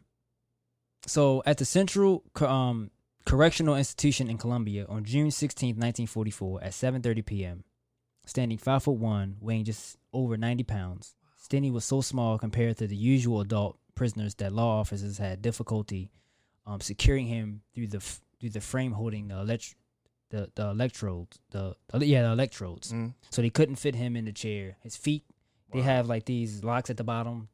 he couldn't even- fit there. Wow. So Stinney had to sit on on a Bible um, in order to fit properly in the chair, Mm, which is the symbolism in that. yes, Wow. that's that's that's wild. Yeah. So they had a there's a mask that cover your face when they do this procedure. Um, the mask covering his face slipped off, revealing um his his mouth being wide open, Yeah. his tearful eyes, and his saliva coming out of his mouth. Yeah. The first jolts did not work, Mm. um, and after two more jolts of electricity, the boy was dead. George Stinney was also perfectly innocent, but they needed a scapegoat. And in this country, especially in the South, when they needed a scapegoat, you always know where they was going to go. Yeah. Uh, black community. Yeah. mhm. Um, doesn't mean that things haven't gotten better, but we're certainly not at the end of that process, and we all got to learn from this and work together. Absolutely. Say that again. Read it again. That part, because I, I feel like people missed that part. I'm saying, Uh, uh, we all understand that things have gotten yeah, better, but that doesn't mean that they're fixed. yeah, and we need to work together as black, whatever, black, whites, whatever, to fix this and to come together. And this all plays a part in what's going on today Absolutely. in society. Absolutely. So in 2004, George Frierson, a local historian, his historian, I hope I'm saying his name, historian who grew up in Alcolu, started researching the case after reading a newspaper article about it. Mm-hmm. His work gained attention of South Carolina uh, lawyers Steve McKenzie and Matt Burgess. In addition, Ray Brown, attorney James Moon, and others contributed countless hours of research in reviewing the historic, historical documents and found witnesses and evidence to assist in exoner- exonerating Stinney. George, and this is the, the historian I'm talking Uh-huh. about, stated in his interviews, there has been a person that has been named as being a culprit who is now deceased, which is unfortunate. Yeah. Yeah. And it's always said by the family that um that that there was a a dead a deathbed confession. George said that rumored rumored culprit came from a well-known prominent white family. Mm-hmm. A member or members of that family had served in on the initial coroner's in- inquest jury, which had recommended that Stinney was prosecuted. Mm. So the CRRJ, which is the Civil Rights and Rest- Restorative Justice Project, said that there are compelling evidence that George Stinney was innocent of the crimes for which he was executed in 1944. Mm. The prosecutor relied almost exclusively on one piece of evidence to obtain a conviction in this capital case. The unrecorded, unsigned confession of a 14 year old who was deprived of counsel and parental guidance Yeah. whose defense lawyer shockingly failed to call witnesses or Mhm. to preserve his rights of an appeal. I Wow. mean, he had no No defense. none. Yeah. There was no possible But way he that's was going not- to win that case. That wasn't. That was by design. Yeah, That oh, they, for that sure. they took him without his parents knowing and got him to confess really fast. Yep. It was the same thing that happened to Korey Wise in in the Central Park Five case. Yeah. And know? then you give him a somebody in his defense that go, just go ahead and confess because this this is not going to yeah. it's not going to go your way. And as a Absolutely, yeah. 14 year old kid, you like what the fuck? if you confess now, we'll get you a plea of 11 years or whatever. Yeah. You know what I mean? Where it's like, but I didn't do this. Yeah. Yeah, but it's not what you know, it's what you can prove. Yeah. And you confessed. So they're going to give you Yeah. life. So like the you least you'll get with 11 years, but like as a kid, you're not going to go. You know, what's the worst that can happen? Yeah. You don't tell him that. It's like, oh, I can, I may, I may possibly get 11 years, but you end up getting execution. Yeah. Death penalty. Like, Yeah. So the new evidence in the court hearing in January 2014 included testimony by Stinney's siblings that he was with them at the time of the murders. In addition, an affidavit was introduced from the the um, Reverend Francis Batson, who was found who found the girls and pulled them from the water-filled ditch. In his statement, he recalls that there was not mud, there was not much blood in or around the ditch, suggesting that they may have been killed elsewhere and moved. Yeah. To, Duh. The, to the black part of town. yeah, yeah. Um. Yeah. Uh, so yeah, suggesting that um that the killer may have somewhat killed them and then moved. So Wilfred Johnny Hunter, who was in prison with Stinney, testified that the teenager told him told him that he had made a confession and always maintained his innocence. Rather than approving a new trial on December 17, 2014, Circuit Court Judge Carmen Mullen vacated Stinney's conviction. She ruled that he had not received a fair trial as he was not effectively defended and his Sixth Amendment rights had been violated. Judge Mullen ruled, ruled that his confession was likely coerced, um, and thus at um, inadmissible. She also found that the ex- the that the execution of a 14 year old constituted cruel and unusual punishment, Mm. and that his attorney failed to call witnesses to preserve his rights of appeal. So Mullen confirmed his confirmed confirmed her judgment to the process of the prosecution, and nothing that Stinney may well have committed this crime with reference to the legal process. Mullen wrote, "No one could justify a 14 year old child charged, tried, convicted, and executed in some 80 days." Yeah. concluding that in essence, not much was done for this child when his life laid in the balance. Absolutely. So family family members of both Betty Binnicker and Mary Thames, which is the two white girls that was killed, Mhm. expressed disappointment in the court's ruling. The court's ruling.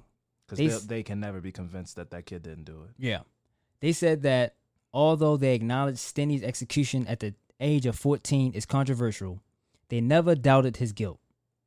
The niece of Betty Binnicker claimed she and her family have e- extensively researched the case and argues that people who just read these articles in a newspaper don't know the truth. Binnicker's niece alleges that in the early 1900 um, in the early 1990s, a police officer who had arrested Stinney had contacted her and said, don't you ever believe that boy didn't kill your aunt. These family members said that the claims of a deathbed confession from an individual confessing to the girls' murders have never been sustained, substantiated. So, rumors that they had somebody that was on their deathbed was like, Yeah. "Oh, I did it," which Mhm. is that happened the same as Emmett Till. Right. Well, I don't know if she was on her deathbed, but she like wrote a book. I don't know. Yeah, something like that. whatever. Fuck yeah, yeah, yeah, whatever. Yeah, yeah. Fuck them. Um, but yeah, that was the the story of George Junior Stinney Jr., fourteen year old that was convicted of killing two white girls. And got a fucking, I don't even know if to call that a trial. Yeah, I think that's the biggest injustice to me because I can't prove whether I don't know George Jun- Junior Stinney. Yeah. Junior, right? Yeah. I don't know. I can't sit here and say 100% that he did or didn't kill those girls. I don't know that. But Yeah. what I do know is they don't know that and they railroaded him before without giving him a just trial to prove that he was innocent or guilty. Yeah. And then they killed him immediately. Yeah. You know, so that's that's injustice. And eh, but that's gross. That's disgusting. Yeah. I mean, 14 years old. That's insane. And he Yeah. probably didn't do it. You know, if I'm just if I if you had to ask me if, if he did or not, I would probably guess that he didn't do it. Yeah. But they didn't try to figure that out. They just wanted somebody to die. yeah, and that was the whole. And I did the story because it relates to what's going on now, and that then people, white people, was was able to manipulate the privilege that they have to commit a crime and then toss those girls Yeah. In the black the black side uh, essentially Well, I'm sure that that a black guy did it is the evolution from that. yeah yeah yeah, Before it was just there was no question that you could do it. yeah. But now, but that being it's it's evolved into society now to just words. Yeah, yeah, yeah, But yeah. before you could just you know put some blood on a black person's door and throw a body there and it's like he, he killed him. not even not even that just say yeah. a black kid did this Yeah. and then uh, uh you know everybody you know goes crazy and then just like Emmett Till Yeah. they blamed him for something and it was like oh he did it and Get they just went here. on with that story Yeah. and then got that boy killed And didn't look anywhere else. nothing didn't do research it was a black kid that's all they need to hear Yeah. at that time Yeah. but um I just thought the story was appropriate so I'm I'm hoping people the listeners didn't never heard that story Yeah. Now you- George Junius Yeah. Stinney Yeah. Jr. now you heard the story if you haven't heard it before and now you're educated I mean you can do more research Yeah. but I feel like I've I've hit on the story enough. Yeah, and you and you've introduced it to some people who may have never heard it before. Right, right, right. If I'm not mistaken, I believe that this story was the inspiration for the Green Mile. Was it? I I believe so. I could be wrong, but I'm I'm I'm I'm 85 percent sure Okay. that this this story inspired the Green Mile. Yeah. I mean, Because the little that- boy's pictures is everywhere. Yeah. Um, Michael Clarke Duncan's character in that um movie was supposed to be like mentally impaired, but he was acting very childlike. Oh, okay. So I think he was supposed to represent George Stinney Jr. Yeah. in that movie. I, I'm 85 percent sure that that that's true. Yeah.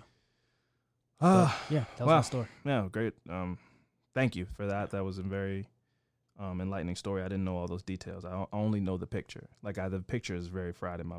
It's like burned Yeah, in my yeah. brain because it's very. It's a very um, striking picture. It's just like it's uh, a face of a little boy that. now is that from a show or is that's not like? I don't the- think that's him. Yeah, It's- that's like a from reenact. that's from- it's kind of reenactment. reenactment. Yeah. Okay. Yeah, yeah. Yeah. But it. But that's what happened. Yeah, that's exactly what happened. But um, but if you see the picture, It, you can go. lead you to the story. It leads you to the story, but it go.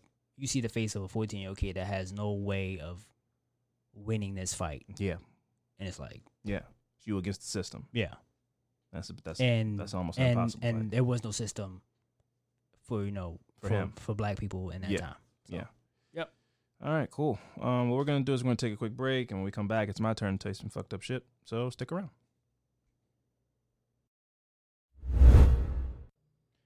All right, and we are back. Fran, it's my turn. I hope you're ready for my affirmative murder. Yep. Uh, last week, like I said, I I did a um I had Les come on and sing a song. We were a day removed from being high out of our minds on mushrooms. Highly recommend, by the way. Um, and I knew that I didn't want to do an episode. I didn't think we were in the right headspace to like cover fucking gruesome shit and all that kind of stuff.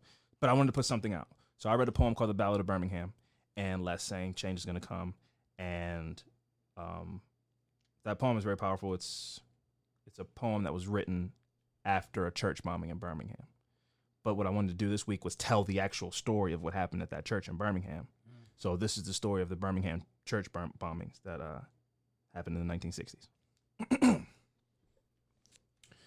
the city of Birmingham, Alabama was founded in 1871 and rapidly became the state's most important industrial and commercial center.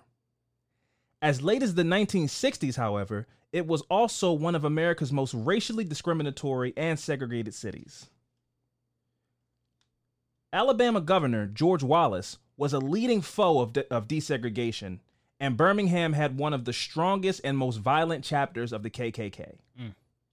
The city's police commissioner, Eugene Bull Connor, was notorious for his willingness to use brutality in combating radical uh, demonstrators, union members, and blacks. So Donald Trump would have loved him. He's got to, you know, got to be enforceful and dominate. Yeah. That's the word to use. Bull Connor was a guy that would dominate protesters, civil rights leaders, union members looking for fair pay. He'd be like, go fucking bust their heads in and get them off the streets. That's how you deal with protesting. That's how you deal with that stuff. Um, here's also here's a not so fun fact. By 1963, homemade bombs set off in Birmingham's black homes and churches were such a common occurrence that the city had earned the nickname Bombingham. Damn. So he was just throwing bombs in like in the yard. or- Molotov cocktails, homemade, just blowing. Oh, you said what? Oh, you looked at who? Oh, you want to have Martin Luther King come to your church? Boom, That is nuts. super. And yeah, so earned the nickname Bombingham. In the spring of 1963, America's sweetheart, according to 2020, Martin Luther King had been arrested in Birmingham while leading supporters in uh, while leading supporters of Southern Christian Leadership Conference in a nonviolent campaign of demonstrations against segregation. So he was non-violently protesting, and you know a lot of people like to make it seem like, well, why can't everybody just be like Martin Luther King? We all loved him. They beat the shit out of that man back then and put him in jail and hated him. They hated him then. Yeah. So let's not try to make it, let's not revisionist history Martin Luther King to use him to tell people not to protest. Yeah. Because Martin Luther King was out there protesting and they beat his head in and threw rocks at him. holes Uh, of all of that. dogs. So let's not let's not do that. Yeah. I continue. What's people not knowing this? It's, it's, it's naivety, but it's also ignorance. Yeah. It's mostly ignorance. People really invoke Martin Luther King like, why can't you be more like this? We'd respect that if you did this. And it's like they didn't respect that. So I don't, think don't use him for yeah, that. I think when when the ignorance part, I think is when is when people got their mind so made up Yeah. on what they already believe. It's just like, well, I don't I don't care what you say. I, this is what I read and this is what I believe, and that's there, that. There you go. uh, while in jail, King wrote a letter to local mini- to local white ministers justifying his decision not to call off the demonstration in the face of continued bloodshed at the hands of local enforcement law of law enforcement officials. So he had to send out letters defending his peaceful protest because people were saying, "Why don't you just don't do it? it's gonna cause a it's gonna ruffle feathers. Uh, people are gonna be in the streets getting beat. Don't do it. And he said, no, this is right. Yeah. This is the right thing to do, and so we're gonna do it. And if the police, if that's how the police choose to respond, then that's just how the police choose to respond. But we're gonna be there. Yeah. That's beyond commendable. I don't even know the words to to use the you know that's the most righteous thing I've ever heard. You know, it's like I know the police are gonna be there with their sticks in their hands and everything like that, but we're gonna be there dressed in dressed to the gills, suited up, booted up, peacefully ready to protest. Yeah. And if they're gonna fucking beat us heads in, then that's just what they're gonna do. But we're gonna be there. Come, they had suits and shit on. Oh, they were fly. Yeah. They were fly as hell. Uh, his famous letter from a Birmingham jail was published in the national press, along with shocking images of police brutality against protesters in Birmingham that helped build widespread support for the civil rights cause. Many civil rights protest marches that took place in Birmingham during the 1960s began at the steps of the 16th Street Baptist Church, which had long been a significant religious center for the city's black population and a routine meeting place for civil rights organizers like Dr. King. Klan members would routinely call in bomb threats intended to disrupt civil rights meetings as well as services at the church. At 10:21 a.m. on the morning of September 15, 1963, some 200 church members were in the building. Many attending Sunday school class before the start of the 11 a.m. service. Addie Mae Collins, Carol Denise McNair, and Carol Denise McNair were getting ready to sing in the choir. Carol Roberts and Cynthia Wesley were going to be ushers at the church that morning. One minute later, a dynamite bomb exploded. Most parishioners were able to evacuate the building as it filled with smoke, but the bodies of 14 year old Addie Mae Collins, Cynthia Wesley, and Carol and Carol Robertson, who were all 14, and 11 year old Denise McNair were found beneath the rubble in a basement restroom.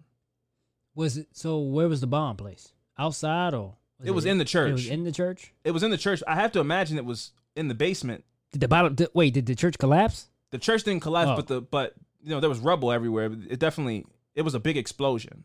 There's pictures of it online. The church didn't collapse, but it definitely was like bl- b- bombed out. Um, ten must year old. did it the night before. They got in there at some point. Yeah, I mean you know I, I imagine it was the night before, or maybe it was on the side of the building, you know, or something like that. But That's crazy. you know, it was it was a strong enough explosion to kill four four people and injure a bunch more. Now this is crazy. Pay attention to this. But pay attention to everything. Yeah. Pay attention to this. Ten year old Sarah Collins, the sister of Addie Mae, who was also in the restroom at the time of the explosion, lost her right eye, Mm. and more than 20 other people were injured in the blast. Two girls used to walk merrily. Oh, the, the two girls used to walk merrily from door to door.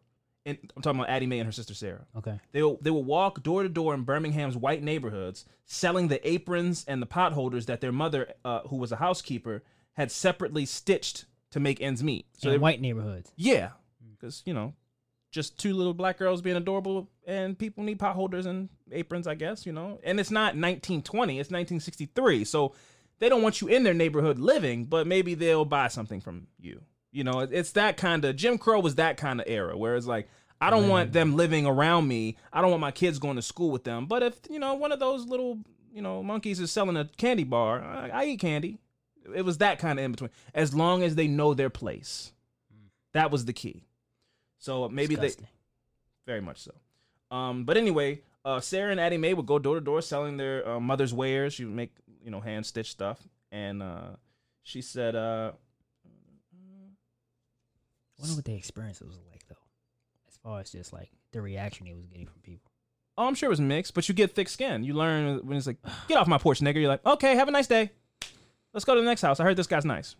That's you know, that was that was the world. That was that was that was the world. Uh, Sarah knew how degrading. Oh, I'm sorry, how degrading segregation was. Saw the way her mother had to keep had to make paper imprints on their feet on of their feet because the white department stores wouldn't let her children try on the shoes. So they had to basically like put something in the like almost like how they have those uh the paper liners at a doctor's office. Yeah. They would have to put those in the shoe before they could put try a shoe on at a store. Oh, kind of like a stocking. Sure, but it was basically because they didn't want black people's shoes feet in the shoes if you're not going to buy it. Like if you're just trying on the shoe, we don't want your like Skin, black yeah. blackness in the shoe. so we need to put some kind of lining in it. Wow. Uh, um, Sarah said they looked at us like we were germs. But some, but sometimes the homeowners who bought the aprons offered the sisters fresh baked cookies and other treats. And back then, she didn't dwell much on the rest of it. So it was like it's just, just how the world is. Some are nice, some are mean. It's just you know, you got to deal with the mean. After the bombing, she found herself wondering about the friendly seeming white people behind those doors. And, new, and a new thought dawned. The white Klansmen who did this hatred, who did who the white Klansmen who did this hated her just because she was black. Maybe they had smiled at her too before donning their hoods. Maybe they gave her maybe their wife gave her baked goods. Maybe they opened maybe they bought an apron, but you put that hood on, you don't know who's under that hood. I just don't get it though, man. Like, why is it such a problem? How is that affecting you though? Like, how was my color affecting anything that you do in your life? I just, I just don't. It's I just, it's don't it's understand. Just, it's just a it's just a new social contract, man. Like this wasn't always the way the world was, but somebody decided that it's profitable for there to be black and white and brown and light skin and all this kind of stuff, and then that kind of just stuck. And the world is the way the world is now. But for and you to see somebody then of- magazines and TV said this is prettier than that and all this kind of stuff. So now you got colorism and all these kind of things, and it all just stemmed from an a, an initial idea that you could be you're poor, but you're not black, so you're better than them. So you could just continue to be poor, but just remember you're you you might be poor, but you're not black, so you're better than these people. You know, racism is as, as American as apple pie. It's a really new idea that this skin color makes you better than this other person. It's it's not a like it's not a as old as human society. It's but for you to just, new. but for you to just hate it, just like you see somebody of color and go, ugh. Like, we're not going to figure it out today on this podcast, but it is it is the way the world works. It's pretty, you know, some people, a lot of people think that way. Um, so like I said, she went from dreaming of a career as a practi- as a practical nurse to working in Birmingham's factories after her eye was blown out. Uh, she she she started she was she was working in factories, grinding skillets, drilling aluminum, and she began to hate back, glaring at her supervisors and white strangers in the streets. Once in her 20s, she thought about shooting a man who had called her a nigger in the park before getting a hold of herself. Now, how this how old do you think this woman is? Who? Um Sarah Co- Sarah, Sarah Collins. 18? Oh, I meant like now. Oh, now? Yeah. Oh, like 70? She's 56 years old. Oh, shit. This woman is 56 years old and in her lifetime her eye got blown out by a bomb that blew up in a church. She's From a, from, she's she's 7 years older than my mother. from like a racist KKK member. Yeah.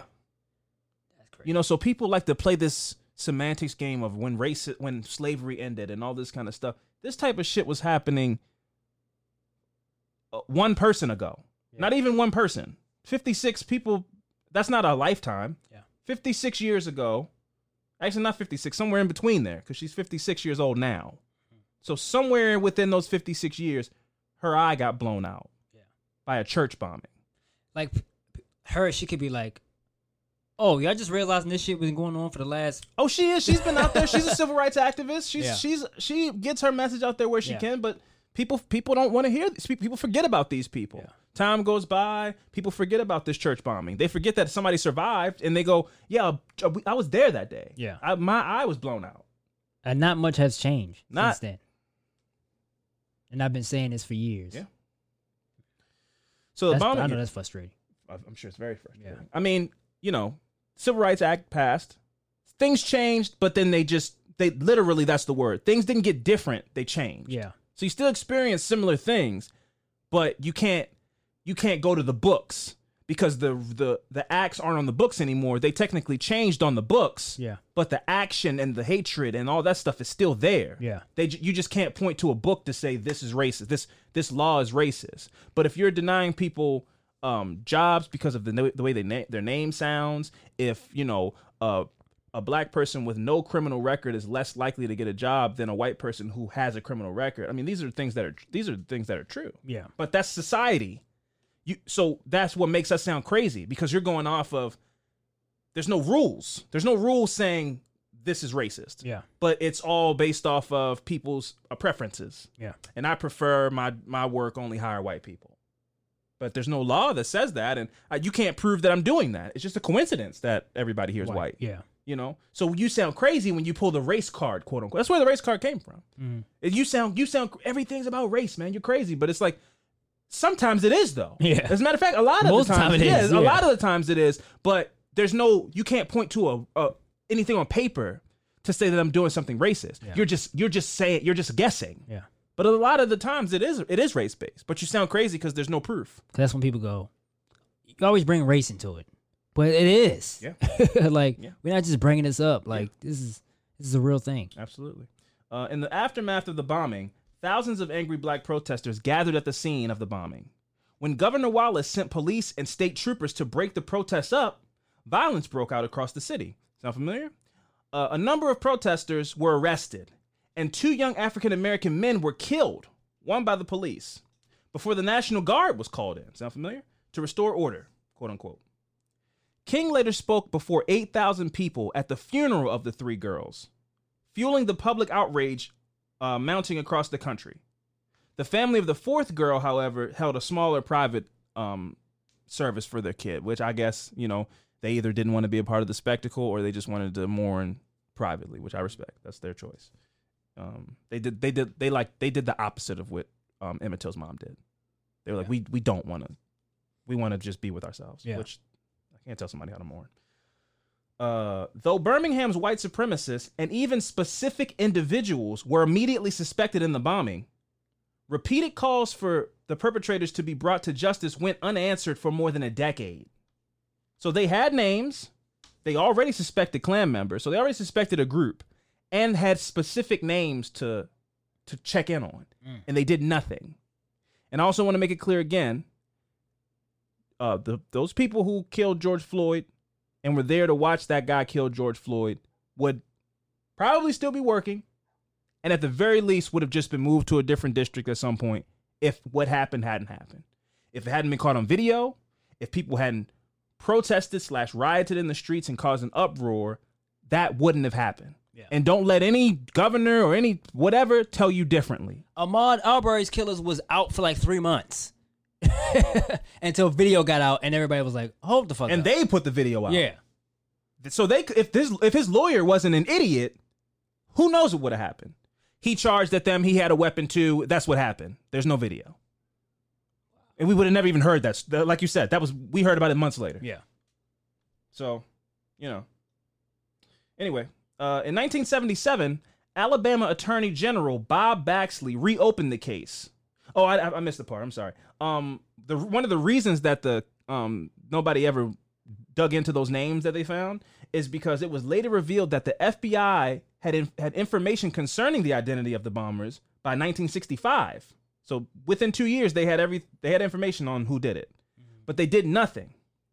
J. Edgar Hoover, who was then the head of the FBI, disapproved of the civil rights movement, but he later died in 1972. So basically, they're implying that J. Edgar Hoover was saying, He was putting a stop. "Don't worry, don't. Yeah. It'll cause an uproar. They'll start rioting again. Just don't dig into it and let it go." But when he, after he died, five years after he died, the Attorney General of Alabama reopened the case mm. because there was no. I, what I imagine happened is J. Edgar Hoover was alive to kind of keep it, telling people don't worry about it. Then he dies. People forget about it at the FBI to keep saying, "Hey, leave that case alone," and then everybody forgets about it. Then this guy comes along and he goes, "Man, what happened about that church bombing? I was a kid when that happened. What about that? Let's reopen that." Yeah. And then it reopens, and then you know the ball starts rolling. So the person who kind of was the gatekeeper of not going into the story passed away, and you know somebody came along and reopened the case. His name sounds familiar. Was it like J. Edgar Hoover? this is yeah. Oh yeah, he's a despicable, evil person. He Okay. started the FBI Okay, I and it. um, he bugged people and used their worst, you know, moments of their life against them.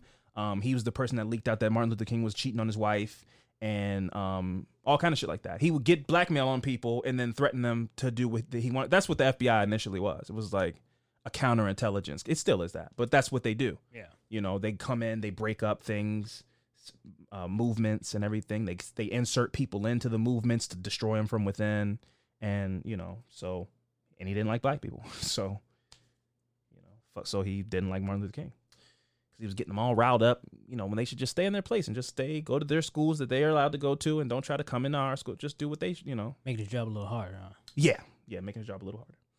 Um, so yeah, so uh, Bob Baxley reopened the case, and Klan leader Robert E. Chambliss was brought to trial for the bombings and convicted of a murder, unconvict- and convicted of murder. Continuing to maintain his innocence, Chambliss died in prison in 1985. The case was again reopened in 1980, 1988, and 1997 when two other former Klan members, Thomas Blanton and Bobby Frank Cherry, were finally brought to trial. In 1990, sorry, in 1997. This happened in 1963. Man. So they got to live 73, 83, 93, about 34 more years of freedom and whatever, a life. When three 14 year olds and an 11 year old were murdered, and another 11 year old got her eye blown out and changed the course of her life forever. Yeah. They got to spend 34 more years just going, having beers and going to Kentucky or wherever they go in their car and just having a good old time. Oh, and it was free. Yeah, yeah. Oh shit. Yeah. The only person that got found out or got uh, charged the earliest was Robert Chambliss in 19 he was he was he was he died in prison in 1985 and some so somewhere between 1977 and 1985 he was rounded up and convicted. So he spent collectively le- about 8 years in prison. But it wasn't that it wasn't as long after the bombing as these other two guys who it was 1997 Yeah. Him, Robert Chambliss, it was like 10 years, 14 years later. But these other dudes got to live another 34 years after that, just hanging out and being free in the streets. Yeah. So, uh, yeah, so uh, Bobby Frank Cherry and uh, Thomas Blanton were convicted and sentenced to four life terms in 2001, uh, and Cherry in, in 2002. A fourth suspect named Herman Frank Cash died in 1994, like out and free um, before he could be brought to trial. Two years later, after the two years after they were convicted, Bobby Bobby Frank Cherry died. Wait, what year was this? 2002. Oh, t- okay. So yeah, so he uh, Bobby Frank Cherry was convicted in 2002. Two years later, he died. Damn. So 1963 is when it occurred. 2002, an old man finally convicted of his crimes, and he died two years later. So what's the reason to open this case? What's the reason they're reopening it? Yeah. Because they didn't think it was over. So they reopened it in 1980, and I guess they didn't find anything. They reopened it in 1988. and I guess they didn't find anything. Do you think it's wor- it was worth it for them to do that? Yeah, because those girls had no. There was justice. yeah, true. But I mean, just charging somebody at like eight is like. I feel like as a, a family, I'd be going. I mean, they charged the Golden State Killer when you find them. They find you can't. You just can't just go like, oh man, well he's old now, so saying you know. I'm just I, I I'm saying that from I'm not saying that from the point of view saying like it was worthless. I'm saying that Yeah, he doesn't get enough punishment is what I'm saying. sure, sure. But there's no other. There's really no. There's no um. Matchable punishment for murder. Yeah. You know what I mean? I, I know. I'm just you, saying. you, I'm just you saying. could put him in a church at 80 years old and blow the church up. It's like blow his uh, ass up. yeah, but yeah. I was just yeah. I said that I just I wasn't just trying to be like oh it wasn't worth. it. Right, saying, right. I get, what, yeah, I Yeah, get it. from, it's just frustrating. I Yeah, get it. It's like he got to, they got to live this whole life, and now they're old and lived a whole full life, and now they get Like, found, and then they die two years They later. die. Yeah. Yeah, it's like I bet a- almost even a laugh to them where it's like, whatever, I lived, I- whatever, you got me, I guess, but I'm gonna die soon. So either way, I was gonna be sitting in a chair, waiting to die. Now I'm just sitting in a cell waiting to die. So yeah, I don't know. It's crazy. Yeah. That ain't fair. Um. Yes. life ain't fair. So life is very not fair. Um, uh, these four beautiful angels would still be alive today. However, Mm-mm. as tragic as the situation is, Addie Mae, Denise, Carol, and Cynthia did not die in vain. I hate that even from adolescence, there's this um, black women are um, there's so much pressure put on black women to fix things, fix the community, fix the world, fix racism, fix whatever. And there's this little black girl that people have been filming on Twitter who was in these marches, and she's no justice, no peace, and she, I mean she's 4 mm-hmm. and they're giving her a microphone to to to talk to this crowd of people, and I'm like, she shouldn't have to do that. Yeah. She should just get to be five. yeah. I but see people that. see that as such a beautiful thing, and I'm like, no, no, no, this isn't. Let her go home, and you fight, Yeah, and black men fight. that's a child. That's a child. But because she's a will be a black woman someday, they see the power within her. And so they're like, let her lead this. It's, no, no. Somebody else lead this. Yeah. And let her be a child. You know? So I hate that it's, you know, I have to say they didn't die in vain. They changed things through their death. These four black young black women. They did do that, but they should have just been able to sing that day and be an usher in the you know what I mean? Like they should have just been able to just be kids. But their death was a major factor in getting the Civil Rights Act passed. It embarrassed the country. Yeah. Them dying was them getting killed that way was so embarrassing that the president at the time, President Johnson, passed the Civil Rights Act because the nation was embarrassed that these four children blew up in a church. He goes, "Oh, I guess I got to listen to this black dude Martin Luther King now. I mean, shit, I'm getting hell from everywhere. Like now? White people are mad. Like What? now, Like now. Except the president's like, "Nah, fuck that." so, anyway, um but you know what I mean, though. yeah, I get what you mean. It's Yeah. it's this is a very parallel yeah, uh, to what happen is happening now. Happen is this church bombing is very similar to the George Floyd situation. is nationwide. This is everywhere. Yes, yes. People have to start speaking when even white people are upset. Yeah. Whereas you, where you go, oh man, even white people are mad. Okay, well then we got to say something now. We got to do something now. We got to Yeah. pass some kind of law or listen or whatever. Change. th- We have to do something. We have to change something because normally we could just go, ah, whatever. They're always complaining about Give it a week. Give it a week. Exactly. But now that's the and that's the part. I don't want to derail you off your story, but that's No, the part please. that scares, not scares me, but that's the part. Um, yeah, it scares me actually. sure. It's just that like that that thing they did yesterday with the Vince's Crab House or whatever. Uh huh. You don't I want it to be a don't fad. want- I you don't want it to be a moment. I don't want it to be a moment, and then a month later, They go back you to see you see you see them lining up, Yeah, and it was yeah. just like, well, th- what he said wasn't directed towards me. Yeah, yeah, yeah. I like to hope that it's gonna make a difference. Like I said, I'm not some. I'm not. I'm not the fucking. They wouldn't let me be a black supremacist. My fiance's white. You know, what I mean? like Yeah. I, I, I don't fit the criteria for being a black supremacist. But I do believe that you should empower businesses within your own community, and buy black when you can. Yeah. Not because fuck white people or whatever, but Vince's Crab Shack, the people who own that place, clearly want to get your money, but fuck you. Yeah. They don't care about you. Yeah. So why not give your money? Why not empower somebody who looks like you, who you know that's not going to be a concern? At the very least, maybe the service is bad, whatever the case may be, but you know that the money you're putting in their pocket isn't. They're not cracking beers open and making fun Talking of your you. people when they go home, Exactly. but smiling in your face when they take your money. Yeah. So why not support a black business? And emp- and let somebody from your neighborhood make some money and put some money back into the community. And then the crab shack that's black owned gets bigger and looks Yep. beautiful and we all go there to eat and everything like that and we don't feel like we're guests in the th- you feel like it's a part of your community Yeah. You know so that's why i'm a proponent of buying black but i'm not some you know i'm not this person who's like fuck white people and you know uh I don't want them to succeed in life. If I would, I if Right. Vince's crab, I wouldn't say fuck Vince's crab shack because it's a white dude owns a crab shack. Yeah. This this thing happened. I I used to, you know, what's the craziest thing is, and this is so regional, but whatever. Those are the crabs I send to my grandmother. My grandmother lives in Ve- my grandmother lives in Las Vegas, and she loves Vince's crabs Yeah. And a lot of people do. and they ship and they'll ship the crabs to Vegas. So every Didn't know year, birthday, Mother's Day, whatever. My grandmother loves crabs. We pay them our money, hundreds of dollars to ship crabs ac- to, across the country. We pay them our money to to go ship crabs to my grandmother. And now it's like I'm not giving you my money anymore. yeah. If this is how you feel, then I don't want to. I don't want to patronize your business anymore. Yeah. You know. So that shit was very much like, oh, I've spent hundreds of dollars at this place, Yep. and they feel like this. Well, I'm not gonna. Sh- I'm not gonna spend my money there anymore. Yeah. You know. So I think there's power in that, and people should just do it. I'm more of a proponent of quietly doing it. I think that going out in front of pe- businesses that you think are racist or that have proven that they are racist and uh, holding up signs and everything makes them a martyr.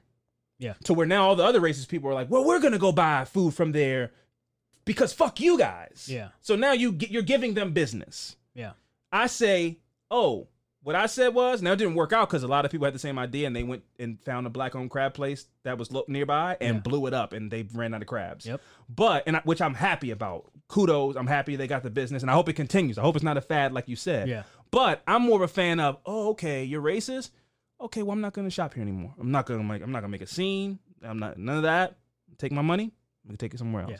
Everybody spread the word. This place is racist. Take your money. Yeah. Take it somewhere else. Don't go protesting and, and, bringing attention to Yeah. them. Let them die slow. Yeah. Also, it gives them it gives them a chance to backpedal. And Exactly, and fix it. Up, yep. Fix it. Yeah. I want them to just see the loss. Yeah. Oh man, you know we used to get like forty percent, fifty percent black business. Now black people don't come in here anymore. Yeah.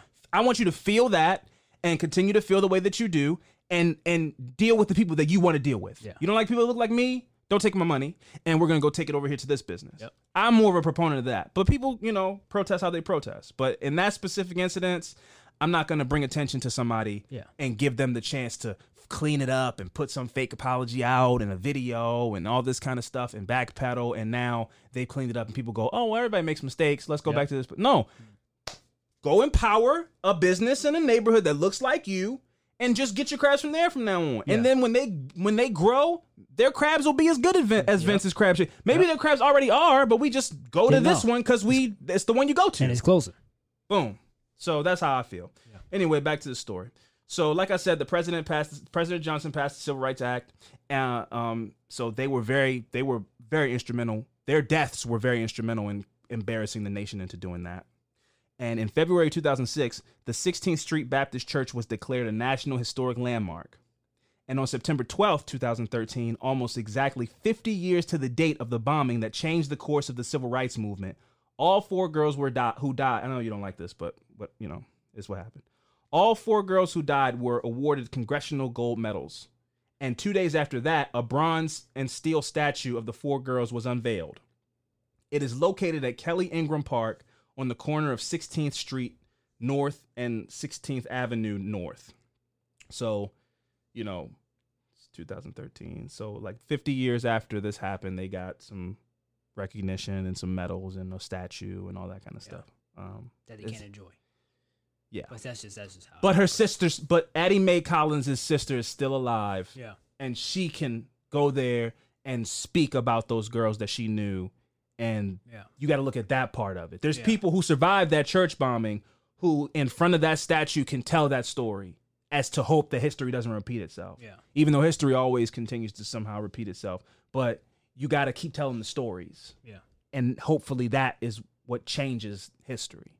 So shout out to Sarah Collins. Yeah. Still alive, still telling her story, you know, still being an activist and keeping her sister along with those other three girls' memory alive. Yeah. Uh, as of 2016, Thomas Blanton, who was the last living convicted bomber, was denied parole. He was 86 at the time, and he had asked the Alabama Board of Pardons and Paroles to let him die as a free man. He won't be eligible for parole again until 2021. I hope he either dies by then or the same thing happens again. And he's what eighty? He was 86 in, as of 2016. He might be he might be dead. So that was 4 years ago. Oh, yeah. So he's either 90 or dead. Uh, I hope he's dead and I hope that they don't nobody takes sympathy on him and goes, "Let him go ahead and die off in a chair somewhere at like his sister's house or, or his know, granddaughter's house or something like that." No. Parole denied. Yeah. You will not die Let a free man. Yes. Life in jail. Um but yeah, that was the story of the Birmingham church bombing. Uh, once again, I want to say rest in peace to those four beautiful young girls. Uh, their names were Addie Mae Collins, uh, Carol Denise McNair, and Carole Robertson and Cynthia Wesley. Uh, yeah, that's all I got on that. Um, what we story I didn't know all the details. I've I've heard it before. Yeah. I just didn't know all the details to it. yeah, darkness, man. It was Yeah. a, it was a, um it was- Scary. Yeah, but uh, you know, they're they're it wasn't in vain. You know, as sad as it was, it wasn't for nothing. Yeah. So um, uh, yeah, what we're gonna do is we're gonna try to turn things around a bit, and we're gonna jump into these good vibes.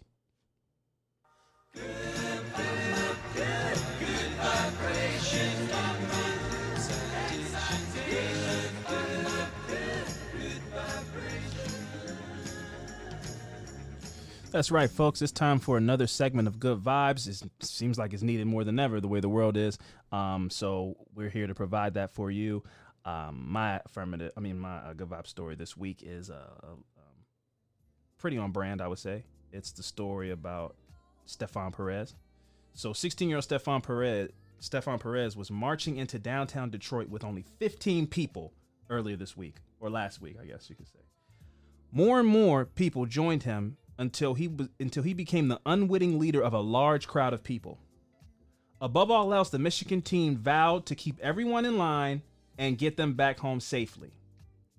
At the end of the march, after no looting or fights, he urged the protesters to comply with the city's 8 p.m. curfew so that no one would get hurt. With a megaphone thrusted into his hand, he kept the protesters calm, even though he said they were scared and some of them tr- uh, tried to defy the peaceful intentions. The young boy said, I tried to keep everybody together. I tried to keep everybody as a collective group, and we marched. I'm surprised people listened to me. I'm glad they did because they're not hurt right now, because they could be. And while the reporter was interviewing the young activist, Mayor Mike Duggan called on someone's phone, and the call was broadcasted via a speakerphone on Facebook Live. The mayor said, Son, I was watching the video and I saw your leadership. I have tears in my eyes. You are everything that's special about the city of Detroit. We're going to fight this injustice because of people like you. Stefan replied, Some police officers walked with us in uniform uh, who stand who stand united with us today, and I'm glad that you do too. The mayor who asked the team to meet him meet with him this week isn't the only one who's proud of Stefan. Uh, uh, uh, if it weren't for my for his grandmother, he said, he wouldn't be where he is today. As a teenager, I have put I have put her through a lot of stuff, but she stuck by my side when I was in need the most, and she and she'd be proud of me for what I accomplished tonight. The fact that I was able to put my hand up and stop everybody from causing trouble here tonight, I look back and smile at that moment, said the sophomore from the Communication and Media Arts High School. This kid's a sophomore in high school. The people followed me into battle, and I'm glad that I was able to get them home safely. The previous evening, the first night of the curfew, things had become tense in the Motor City as police fired tear gas and rubber bullets when protesters refused to disperse. Stefan, whose ancestors are African American, Mexican, Puerto Rican, and Nicaraguan, was more interested in taking a knee in peaceful solidarity when the crowd reached Michigan Avenue on Monday. So this was last week.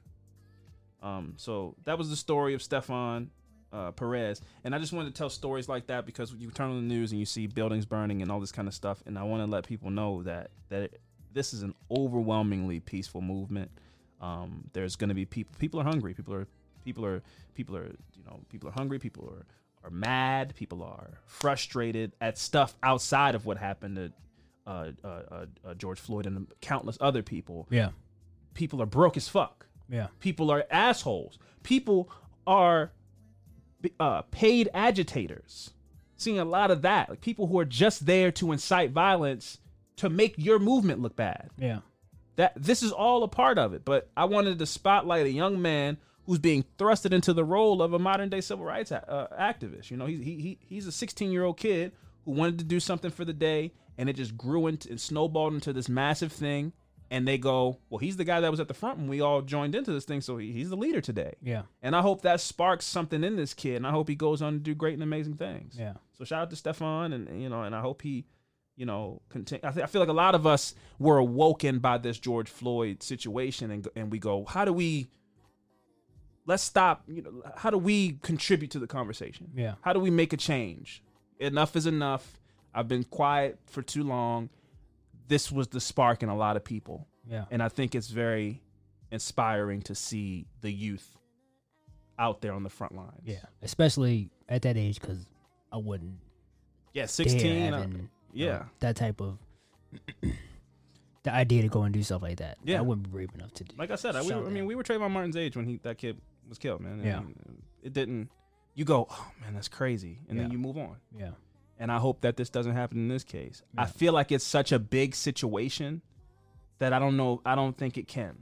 Yeah. But you know, we've seen trends. Everybody was doing the Dougie at one point. Everybody was doing, you know, the Savage dance. So we've seen trends come and go. I hope this isn't a trend. Yeah. I hope Amazon putting Black Lives Matter and all. I hope it's not a trend. I hope they put feet like actionable items on the table and make an actual difference as opposed to trying to um, pander to the times Yeah. and go. You know, Dove soap is you know, we're putting out black soap this month because all because Black Lives Matter, and then you buy the soap, and then they don't do anything really to contribute, Yeah. and they move on. Just make money off of it. Exactly. Yeah. So I hope that that is not the case with this moment, and it doesn't feel like it. I gotta. I feel like that's the most important thing that I, I want to say is like this feels different. Yeah. You know what I mean? Like it, it really does. I, I don't think that that's, that's a crazy thing. This doesn't feel like uh, just another time where people are protesting. Like this feels different. Yeah. You know, and and some, and things are going to change for the better or for the worse. But things are going to be different when this is all over. Yeah. When people get out of the streets and you know, um, every things start to calm down. There's going to be things that are changed to make this never happen again. And whether that's for the good or for the bad, it's going to be changed. And that's just a fact. Yeah. That's all I got, Fran. Yeah, um, I don't. My good vibes is just me highlighting the highlights of what's going on right now. So I don't have Absolutely. a traditional good vibe story to just to read from. Uh-huh. But I just want to talk about, um, you know, we on we on Twitter a lot. Yeah. And like Black Twitter, Uh huh. people that's been exposed for being racist and stuff Yeah. like that are being exposed. Like Absolutely. people are losing their jobs, which you know, it's something I don't go. "Ah, I wish somebody lose their job, but if Yeah. you, if in certain you know certain situations, then you sh- you should be. Yeah. You should lose your job. Scholarships. People been losing scholarships. Yeah. Because they've been following. even if they're not racist, they've been following this trend that they see other people doing that they may just think it's funny Sure. um on like these social networks or whatever. But that also um has he has the guy been charged yet for George Floyd? The guy was charged. He was and charged? three other guys were charged as well. Say they haven't been convicted yet though. Nobody's been Okay, convicted yet, well, no, yeah. still, that's still a step but forward. nobody, nobody. We're still waiting to see. I heard that the investigation was opened up into the Breonna Taylor situation. Oh, that's Um, good. I did hear about that. That was the, the the one that was instantly killed. For people who aren't aware of the Breonna Taylor situation, I want to go over really quickly Yeah. because you know, like I said, I like to try to just. I don't want to just give the headline. Yeah. Breonna Taylor was a young lady. She looked like your cousin or my cousin. Yeah. She was rambunctious and loud and funny, and she was uh, in the medical field in some kind of way as a nurse or some kind of technician. And she was asleep at home with her boyfriend, and the police officers had a no search, I mean, No a no knock. knock warrant for the arrest of her ex boyfriend, Yeah. who was in prison already. So it wasn't a guy that was in it. Wasn't the guy that was in there. Okay. So the door gets kicked in. Mhm. This guy goes, What the fuck? Yeah, who was that? Yeah. grabs his legally registered firearm and busts a shot at whoever just kicked in his door. Yeah. They fired 20 shots into the house. The dude survived. Breonna Taylor died in her sleep. She was murdered in her bed. They arrested him. They eventually let him go. But again, they let him go because the story got attention. Yeah. You know? And maybe I'm wrong, but that's how it feels. Because they had they had control of the narrative. Yeah. we, we had a search warrant, We're in the house, he had a gun, shit went sideways, he shot at us. He Yeah. tried to kill a police officer. You know, but then people started to get traction onto it and go, What happened? But why would? What do you need a no knock? I don't know why you needed specifically a no knock. A no knock warrant. when you have a when you have a SWAT team surround the whole house. Exactly. It feels it feels like you want to go in there and, and kill that person. You Yeah. want to get right. You don't want wanna stare- yeah, yeah. yeah. You want to catch them when they're slipping. Yeah. And but your your your warrant is wrong. Yeah. You are the person isn't here. So why would That's you not want to be able to knock to get the story? You know, I would I would hope if you got a no knock warrant, you have all the like we this dude's in here. That dude was in prison. That's wild. So that's the Breonna Taylor Yeah. situation, and th- nobody's been charged in that case yet. Well, I'm glad that's reopened. Also, um, I wanted to f- talk about um how us as black people, how powerful we can be when we go, when we stand up together and unite and go, oh, we're not gonna, we're not gonna tolerate that. Absolutely. We're gonna stop like the Vincent Crabbe again. I don't want to keep going back to that, Sure. but But it's a it's a direct yeah, example. yeah. So it's like, oh, we're not gonna support this business because you guys are racist or whatever. Absolutely. We're gonna take our money and go somewhere else to show that, you know, we are more important than you guys think we are. Absolutely. And we help pay y'all bills and help you run y'all successful businesses. Absolutely. And it feel like when it kind of sucks, but it's like when people pockets become compromised. That's when that's when people Oh, yeah, start. That's, that's- when that's that's, when people want to. That's when people want to listen. Absolutely. That's when people want to listen. So I just want to. I'm glad that you know we are standing up and going. Nah, we're not gonna. We're not. We fed up with this shit. We're gonna take our money somewhere else. Absolutely. Cause then they'll go, oh shit. Well, these people was paying most of our bills. Yeah. This way we was getting most of our income from. So maybe we do need to listen. yeah. Yeah. Nobody wants to listen to anything until it affects them. Yeah. So when it, when it- when, when the money becomes when that when they it's all about the money. When Yes. that money becomes when that money, the income starts to drop. That's when we go. They oh wait what are they saying? yeah Yeah. Yep. So I'm a, I'm a big I'm a big fan of that. Um, absolutely. Uh, thank you for that. That was those were some really good points you made. Yeah. Um, like I said, uh, to anybody who's a new listener, it doesn't. We don't usually get this deep, but maybe we will from now on. I don't really I don't really know. I don't know. That we're kind of just uh, growing with the times. I tell you like this. Um, I was a person who. You know, everything kind of happened with the election, and then we got to a point where we go, we're gonna stop talking about that. And nobody wants to hear that. We're here. They're here for, for true crime and this, that, and the third, and let's not talk about that. I will speak on this platform about what the hell I want to speak on from this point on. Yeah. You know, I don't really give care to give that man any more of my attention, but this time and what's happening right now, I'm not gonna go. Oh well, people said they're t- tired of hearing about the protests because it's on TV all the time, so they just want they just came in for true crime. It's like okay, well then maybe you should just go find another podcast. So for anybody who's listening, it's their first podcast they're listening to. Um, if you're looking for like a getaway or a distraction, every episode might not be that. Yeah. Because I'm we're gonna be going as the news goes. We're gonna be going as the times go. And if there's something that's important to uh, people that look like me, there's information that I feel like needs to get out there. There's uh, information important to people who are out there on the front lines that I feel like I need to speak on. I will do that, and Yeah. so will m- so will my partner, Fran yeah and that's just how it is. So um, if if that is a problem with you, then you can go to some other podcast that is just does the stories and you know doesn't talk about anything that's going on in the world. Yeah. And God bless. Did you hear what Trump said? Like I'm good.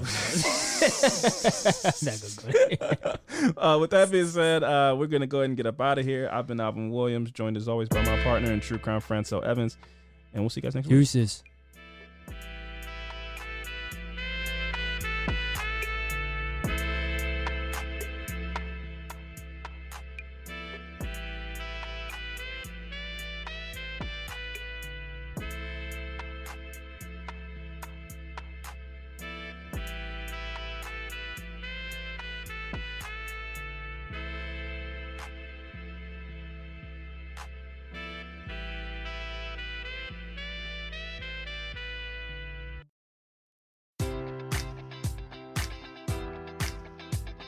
Enjoy all your favorite sports like never before at BetMGM. Sign up using code Buckeye and receive up to $1,500 back in bonus bets if you don't win your first bet. When you register with BetMGM, you'll get instant access to a variety of parlay selection features, live betting options, and the best daily promotions in the business. And with BetMGM at your fingertips, every play and every game matters more than ever. Place your money line prop, or parlay bets with the king of sportsbooks today. Sign up using code Buckeye and receive up to $1,500 back in bonus bets if you don't win your first bet. BetMGM and GameSense remind you to play responsibly. 21 plus and present in Ohio, subject to eligibility requirements. Rewards are non withdrawable bonus bets that expire in seven days. Gambling problem? Call 1 800 Gambler in partnership with MGM Northfield Park.